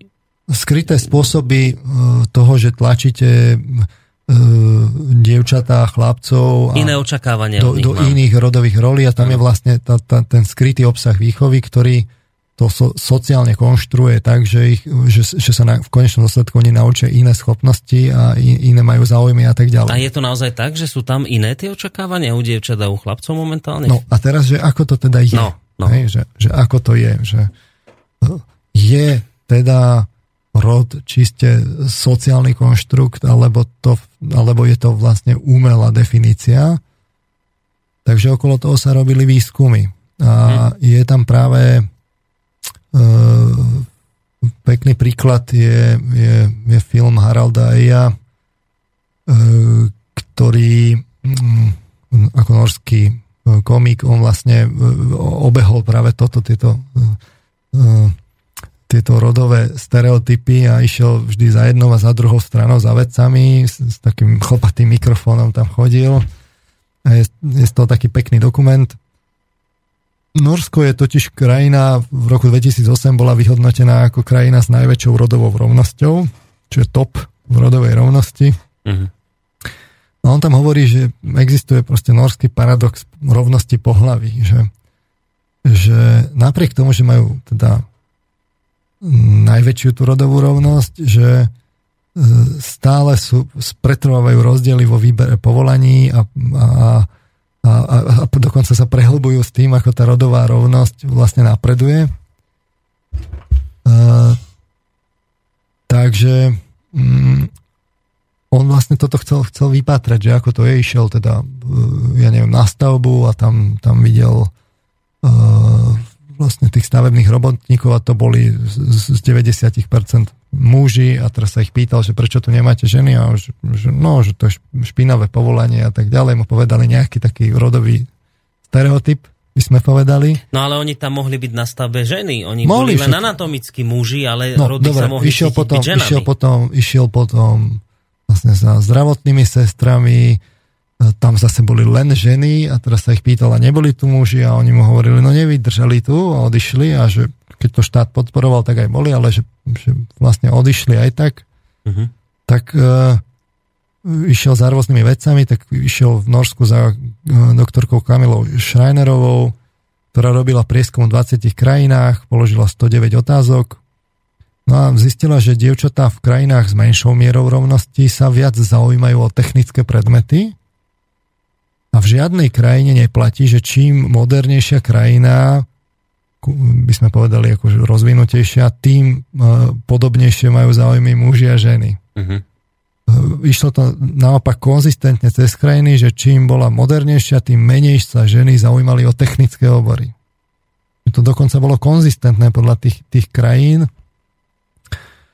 Eh, že naozaj sa vlastne zaujímali ženy o tie eh,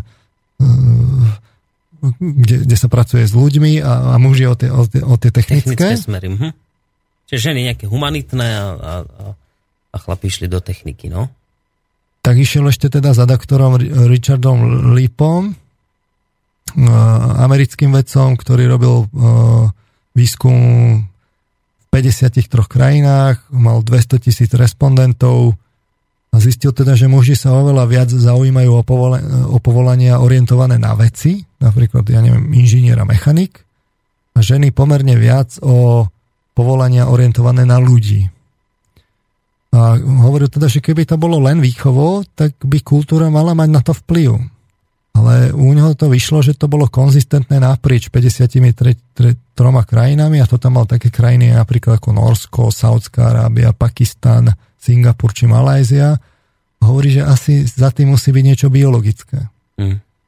Uh, že sú, sú ďalšie výskumy, že uh, uh, prieskum medzi 15-ročnými žiakmi z 25 krajín, kde boli krajiny napríklad ako Anglicko, Írsko, Norsko, Rusko, Estonsko, Trinidad, Tobago, Japonsko, Zimbabwe, India. A výsledky boli, že pri položkách, že chcel by som byť vedec, tak v 24 krajinách z tých 25 chlapci označili častejšie ako dievčatá, že by to chceli byť vedcami, len v Ugande dievčatá o trochu viac. A pri položke chcel by som pracovať v technológiách, boli ešte väčšie rozdiely. E, v 24 e, krajinách z 25 častejšie chlapci, iba v Ugande približne rovnaké. E, spomínal som ten výskum toho, toho Richarda Lipu, je tu, ja neviem, z 2009. výskum Su et al., kde, bol, kde, boli respondent, kde, bol, kde mal respondentov 500 tisíc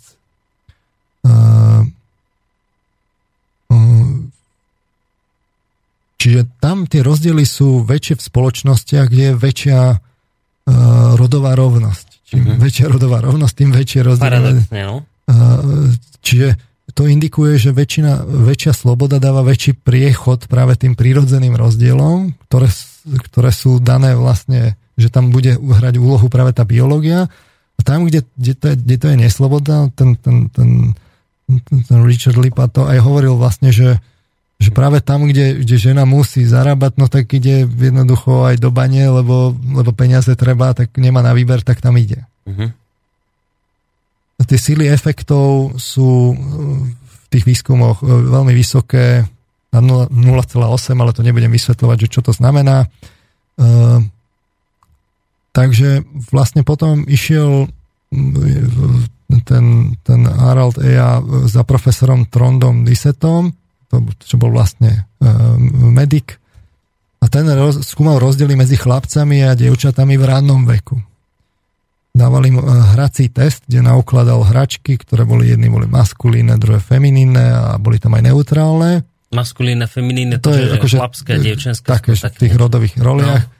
No. no a tam našiel jasné rozdiely medzi chlapcami a dievčatami. E, jasnú biologickú dis- dispozíciu hovoril, že identifikoval, čo sa týka pohľavia, identity a správania. E, až potom vlastne je nejaké prostredie a očakávania hodnoty okolo nás a tieto buď vystupňujú alebo zmiernia. Ja hovorím, že teda v poslednom dobe je veľa štúdií o rozdieloch mozgu, e, ktoré ukazujú práve tie rozdiely medzi, mm-hmm. biologické rozdiely medzi mužmi a ženami, ak, akú úlohu to tam hrá.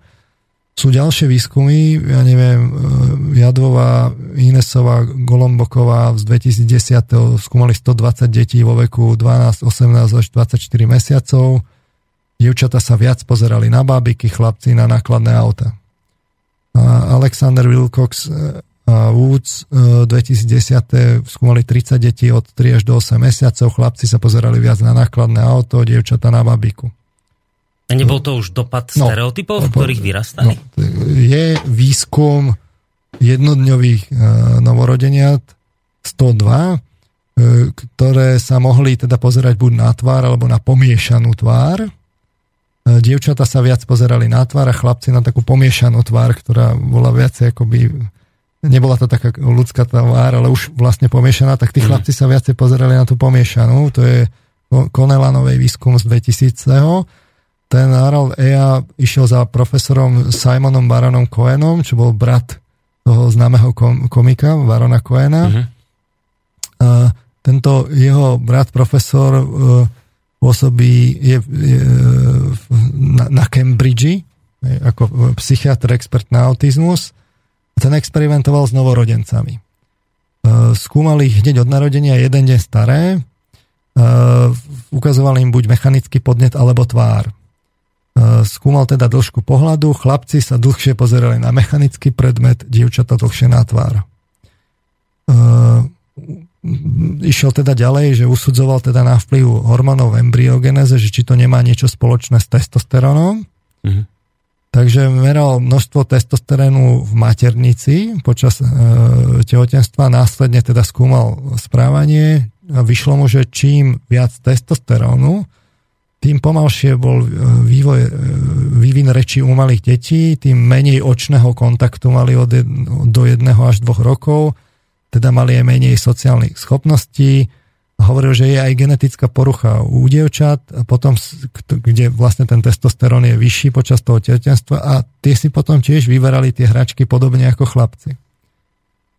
No a teda sledoval to aj ďalej, že či, že či teda to vidno, že či teda náhodou to tá kultúra nestlmí, tak sledoval deti, ktoré mali už 8 rokov, s tým, že si dával tie korelácie, že a opäť mu vyšlo, že čím viac testosterónu, tým menej empatie a viac problémov s rozpoznávaním emócií druhých, mm. alebo s pohľadom na, na veci z perspektívy druhého a viac zaujímav o systémy a veci. Hm? Čiže to sledoval, že, že, že ten, ten kultúrny vplyv to neoslaboval. Hej, hej, že tam niečo iné na to vplýva, jasné. Čiže tu máme akoby druhý mm-hmm. ten, ten, eh, ten argument, že, ale, že to vidno hneď, ako ešte predtým, ešte tá kultúra predtým, zasiahne, ako, že, že tam je vplyv. Mm-hmm. Dokonca to vidno aj uh, u opíc, či rodové preferencie pre hračky u opíc. Uh, uh, Hesetová, Sivertová a Volenová z 2008 skúmali na 34 makakoch, dali im teda možnosť hrať sa s hračkami na kolieskách alebo plišovými hračkami. Tí chlapci makakov mali konzistentné a silné preferencie pre hračky na kolieskách. Tie dievčatá maka, makačie boli viac variabilné, celkovo boli tie rozdiely ako signifikantné čiže ukazuje sa teda, že takéto preferencie sa môžu vyvinúť aj bez explicitnej tej rodovej socializácie. Bez toho, ako, ako vás niekto začne vám tlačiť do hlavy stereotypy. Čiže hm? výskum z 2002. Alexandrova a Inesova, 60 tých troch ma, makakov zelených, dala im možnosť hrať sa s autom, loptou, babikou alebo hrncom.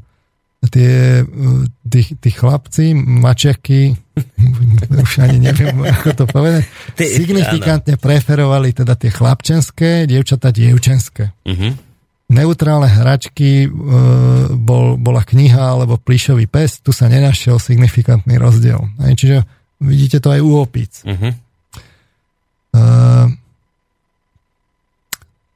Ďalší argument je, že teda hormóny môžu ovplyvňovať preferencie. O hormónoch všeobecne vieme, že teda ovplyvňujú myslenie a emocionalitu a muži a ženy sa líšia v ich produkcii. Takže e, dievčata s vrodenou adrenál e, hyperplázia, hormonálna porucha, ktorá spôsobuje zvýšenú produkciu androgénov, tak e, takéto dievčatá majú viac chlapčenské preferencie hráčiek vo veku od 3 do 8 rokov. To je výskum Merembaumovej a Inesovej z 92.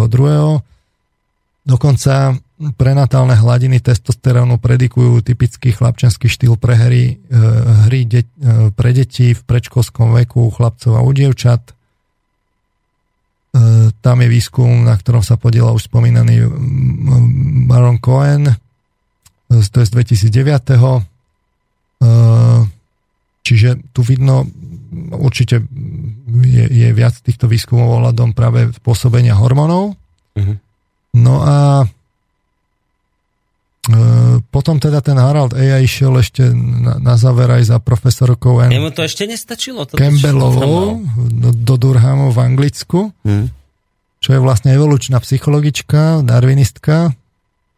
A ona hovorila, že ak sú teda ženy tie, ktoré rodia, dojčia, starajú sa o deti, bolo by veľmi zvláštne, ak by v tom nebolo aj nejaké psychologické usporiadanie, evolučne vytribené, vyvinuté, ktoré by im tieto úlohy e, nerobilo ako zvlášť príjemnými. Že uh-huh. Keď tá príroda predsa chce podporiť, aby sa tie ženy starali o tie, o, o tie deti, dojčili ich a tak ďalej, no tak vlastne to zariadi tak, že aby im to bolo príjemné. Že akoby psychi- psychicky na to nastaví.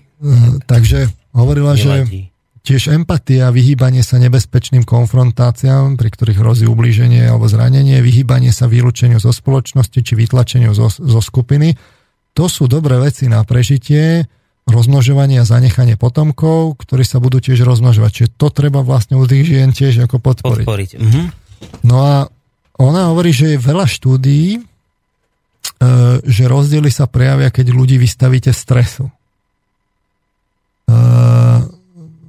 čiže ona hovorila o experimente, že, že poviete teda ľuďom, že pripravujete si zariadenie pre elektrošoky, bude vám to trvať asi pol hodinu a poviete teda človeku, že za tú pol hodinku, že teda, že či chce čakať o samote alebo s, s niekým iným. No tak výsledky sú, že ženy chcú čakať s niekým iným a muži chcú byť sami. Že, hmm. že to, týmto smerom to ide. Uh, takže ona hovorí, že, že ten norský paradox rovnosti pohlaví, že, že to bude v tom, že čím väčšiu slobodu v spoločnosti máte, tým viacej sa paradoxne prejavia tie, tie genetické predispozície. To sme mm-hmm. si už hovorili. No a na ten argument, že, že by teda v, že, že teda tie rozdiely medzi tými muž, mužmi a ženami, lebo ten, keď, keď poviete, že to je celé len ako sociálny konštrukt a že teda tie rozdiely sú naozaj len v tých vonkajších znákoch, že v ochlpení a v pohľavných orgánoch a tak ďalej, tak vlastne potom ale nemôžete povedať, že to je v tom mozgu, lebo ke, keď by to bolo zrazu už to ovplyvňuje celú tú psychickú činnosť za tým, tak hovorí, že, že no čo organizuje tie telesné rozdiely medzi mužmi, že, že čo je zodpovedné za produkciu hormónov a peptidov, ktoré to udržiavajú celé v chode, že veď ľudský mozog prevažne cez systémy spätnej väzby a je zvláštne, ak by evolúcia pôsobila na reprodukčné systémy a nemala by vôbec žiaden dopad na náš mozog, ten najvzácnejší orgán, ktorý v tele máme, že, by to, že, že, mm-hmm. že, že, že v tom by nebol rozdiel. Hej. skutočne z tých, tých porovnaní, vlastne, ako som hovoril už v tých predchádzajúcich reláciách, jednej z nich, že, že, že keď sa pozriete na to fakt cez tie moderné metódy ako magnetická rezonancia a tak ďalej, tak tam sa kópia tie výskumy, že kde všade sa to líš, kde sa líšime priamo v mozgu. Takže e, ako je to potom vlastne s tými, tými rodmi?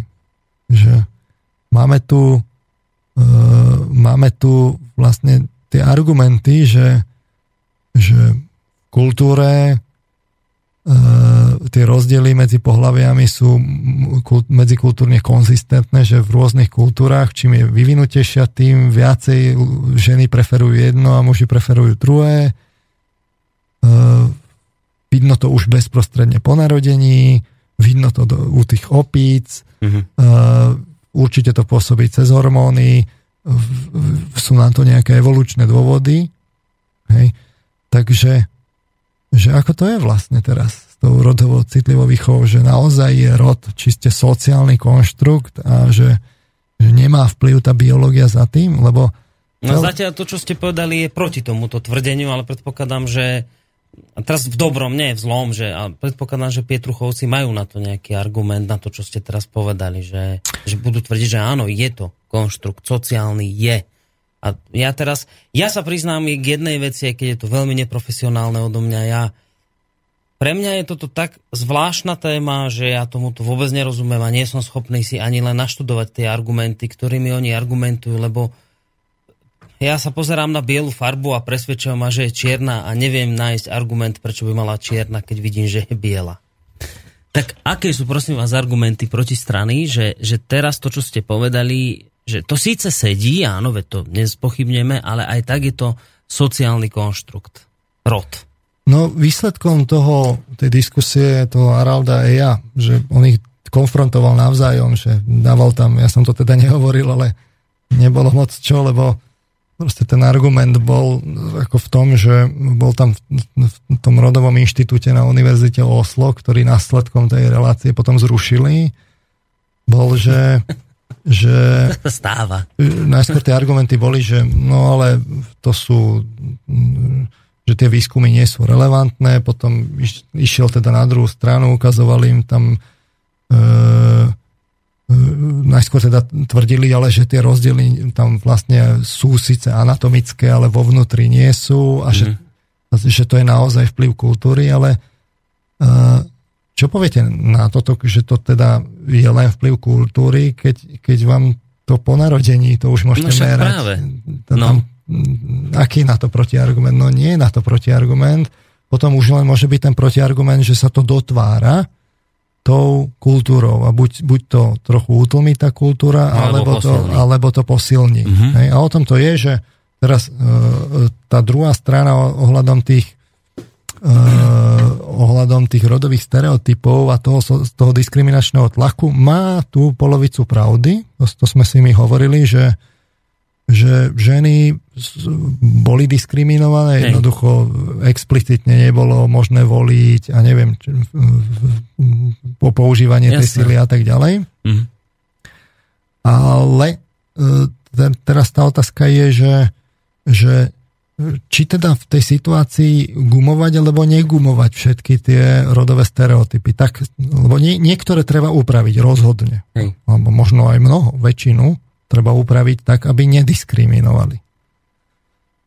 Uh, ale teraz otázka je, že či, že či naozaj treba vymazať všetky tie, tie rodové stereotypy, tak aby, aby vlastne neboli žiadne rodové stereotypy, ktoré by vytvárali kultúrny tlak a teraz tá otázka stojí tak, že, že či teda e, budete alebo nebudete, e, že, že či majú nejaké, nejakú funkciu rodové stereotypy e, vzhľadom e, k tomu posilneniu tej e, vrodenej biologickej predispozícii, mm-hmm. ktorá je u chlapcov a ktorá je u dievčat či teda tie ro, ro, rodové stereotypy nemajú nejakú iniciačnú funkciu vzhľadom k tomu, že inými slovami povedané, že, no. keby sme to brali ako čiste, že telesne, že máte svaly, no tak vy potrebujete nejaký pohyb, aby ste tie svaly rozvinuli, že, lebo inak vám zatrofujú a nebudete ich rozvíjať, keď ich nebudete používať. A teraz čo vlastne, povedzme, u tých chlapcov e, rozvinie to, ten, ten, ten adrenalín u nich, že aby, aby ho používali, že keď, keď vy to všetko vygumujete úzkostlivo, len aby, aby, neboli, e, aby to nebolo diskriminačné. Mm-hmm. Hej? Alebo a, a budete teda nútiť chlapcov, proste, aby boli, aby boli rovnako empatickí a zaoberali sa ľudskými vzťahmi a smerovali k tomu, k tým, tej, do tej oblasti tých, tých, tých, toho záujmu o ľudí, aby ste to nediskriminovali, tak budete obidve tie oblasti rovnako, aj tých chlapcov, aj tie dievčatá, ale keď oni majú rozdielnú predispozíciu, predispozíciu takže či by, teda ten, no? či by aj ten, že či by to naozaj nemalo byť tak, že E, vlastne vy k tým chlapcom a tým dievčatám naozaj budete pristupovať inak, lebo keď majú iné biologické predispozície, tak ich budete, tak pôjdu rôznymi cestami vývinu, lebo to vidno v tom, čo je v tej biológii. Dokonca to tá kultúra nakoniec ani vlastne ne, ne, neutlmí. Uh... ja to nerozumiem. Dobre. To je strašné. Uh, my si to samozrejme... Ja chápem, ja chápem že, že áno, to, to je pravda. Ženy tu boli diskriminované. To sme hovorili v minulej relácii, že áno, starí rodičia to pamätajú tie doby, kedy žena nepočúvala doma, tak dostala prútom pozadku alebo niečím a chlap sa to pochválil v krčme, ako tu svoju zmlátil, lebo si otvorila papuľu. Hej, no takto to bolo. A teraz to nie je a to je dobre, že to nie je a ak to ešte je, tak to treba potlačovať. Ale teraz ja vôbec v kontexte tohto, že s týmto treba niečo robiť, ja nerozumiem tomu, nie som schopný pochopiť tú súvislosť, prečo my na to, aby sa tu nediskriminovali ženy, potrebujeme urobiť z, z, z, pet, ne, prepačte, z hoci koho, bez, nie, ona není bezpohlavná, bezrodovú bytosť, ono pohlavie nezmeníme, to je v poriadku. Pohlavie nejaké má, to je dobre, to nevadí ani Pietruchovcom, to je dobre, ale nesmie mať žiaden rod a nesmú byť žiadne stereotypy. A teraz ja toto nerozumiem, že, že ako súvisí odstraňovanie uh, diskriminácie žien, ktoré tu stále ešte je a treba s ním niečo robiť, ako to súvisí s týmto, s týmto ťahom, ktorý teraz oni rozbehli, že aký toto má, toto nerozumiem, ten súvis, že prečo keď ja ten rod úplne vymažem a poviem o danom jednotlivcovi, ktorý sa mi narodí, že on si môže zvoliť, či chce byť chlapcom alebo dievčaťom, ako mi toto priamo odstráni diskrimináciu? No, a teraz musíme ísť vlastne k tým, k tým ako protiargumentom, ktoré sú samozrejme tiež relevantné. Čiže otvorme si, ja neviem, teraz e, pre zmenu knihu od, od profesorky Viery Bačovej súčasné smery v psychológii, ktorá suma, sumarizuje práve e, feministický výskum v psychológii. E, pozrime sa teda na sexizmus. Hej, že pozrime sa na to z pohľadu vlastne žien. E, čiže v roku 2000 bol v renomovanom psychologickom časopise publikovaný medzikultúrny výskum Petra Glika a mnohých jeho spolupracovníkov a spolupracovníkov, spolupracovníčok v rôznych štátoch. Zozbierali odpovede na otázky o sexizme od viac ako 15 tisíc mužov a žien v 19 štátoch. V týchto skúmaných kultúrach zistili rôznu mieru sexizmu, rozdeľujú to na nepriateľský a láskavý. Sexizmus je termín, ktorý označuje rôzne znevýhodňovania žien na základe ich príslušnosti k ženskému rodu a formy, akými muži prejavujú svoju moc voči ženám.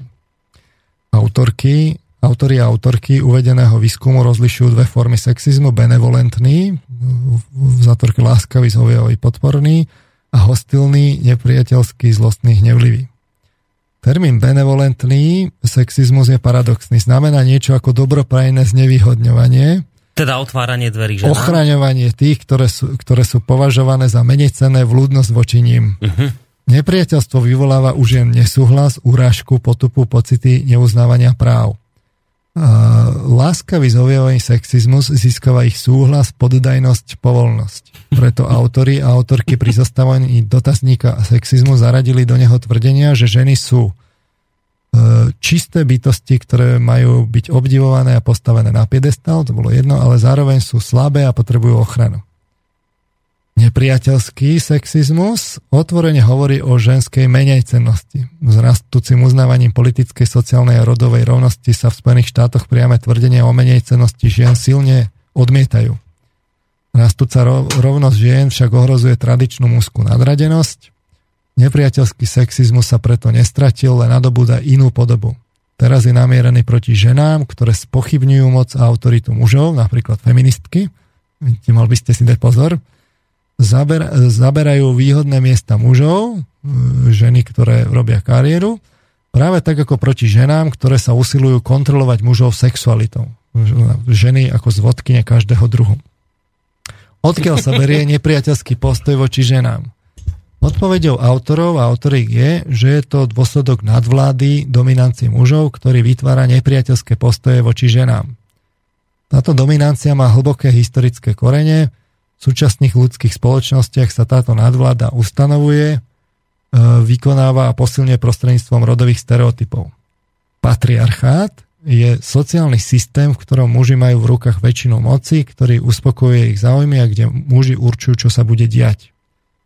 V súčasných ľudských spoločnostiach sa mužom a ženám pripisujú rozdielne sociálne roly a zamestnania a odlišné vlastnosti, čo sa označuje ako rodová diferenciácia. Sexualita sa silne spája s rodovými rolami. Sociálna rola žien v patriarchálnych spoločnostiach je definovaná rodením a vychovaním detí. Je to ten tlak. Mm-hmm. Patriarchát, rodová diferenciácia a sexualita sa kombinujú a tak vytvárajú jednak nepriateľský sexizmus a jednak láskavý, zhovievavý sexizmus. Odohráva sa to takto. Hoci muži dominujú, spoliehajú sa na ženy v domácich prácach, v produkovaní a výchove potomstva, v naplňaní ich sexuálnych potrieb a potrieb intimity. Preto prepožičiavajú žena moc v intimných vzťahoch. Táto závislosť vytvára zhovievavosť a láskavosť mužov, ale zároveň nanocuje ženám ochranu. Láskavý sexizmus je sexistický v tom, že predkladá podradnosť, závislosť, bezmocnosť a nesamostatnosť žien. Na pohľad sa javí ako pozitívny v tom, že charakterizuje ženy, aspoň niektoré, ako nádherné čisté bytosti, ktorých láska je potrebná, aby urobila z muža celého človeka. Láskavý sexizmus zmierňuje skryté nepriateľské postoje voči ženám tým, že rozdeľuje ženy na dobré a zlé. Dobre sú napríklad ženy v domácnosti. Zlé sú ženy, ktoré robia kariéru, sú samostatné a nestarajú sa dostatočne o rodinu. Muži, láskavo sexistickí, sú často vnímaní ako priaznivci a ochrancovia žien. Málo kedy však uvažujú napríklad o tom, aby naučili ženy sebaobrane.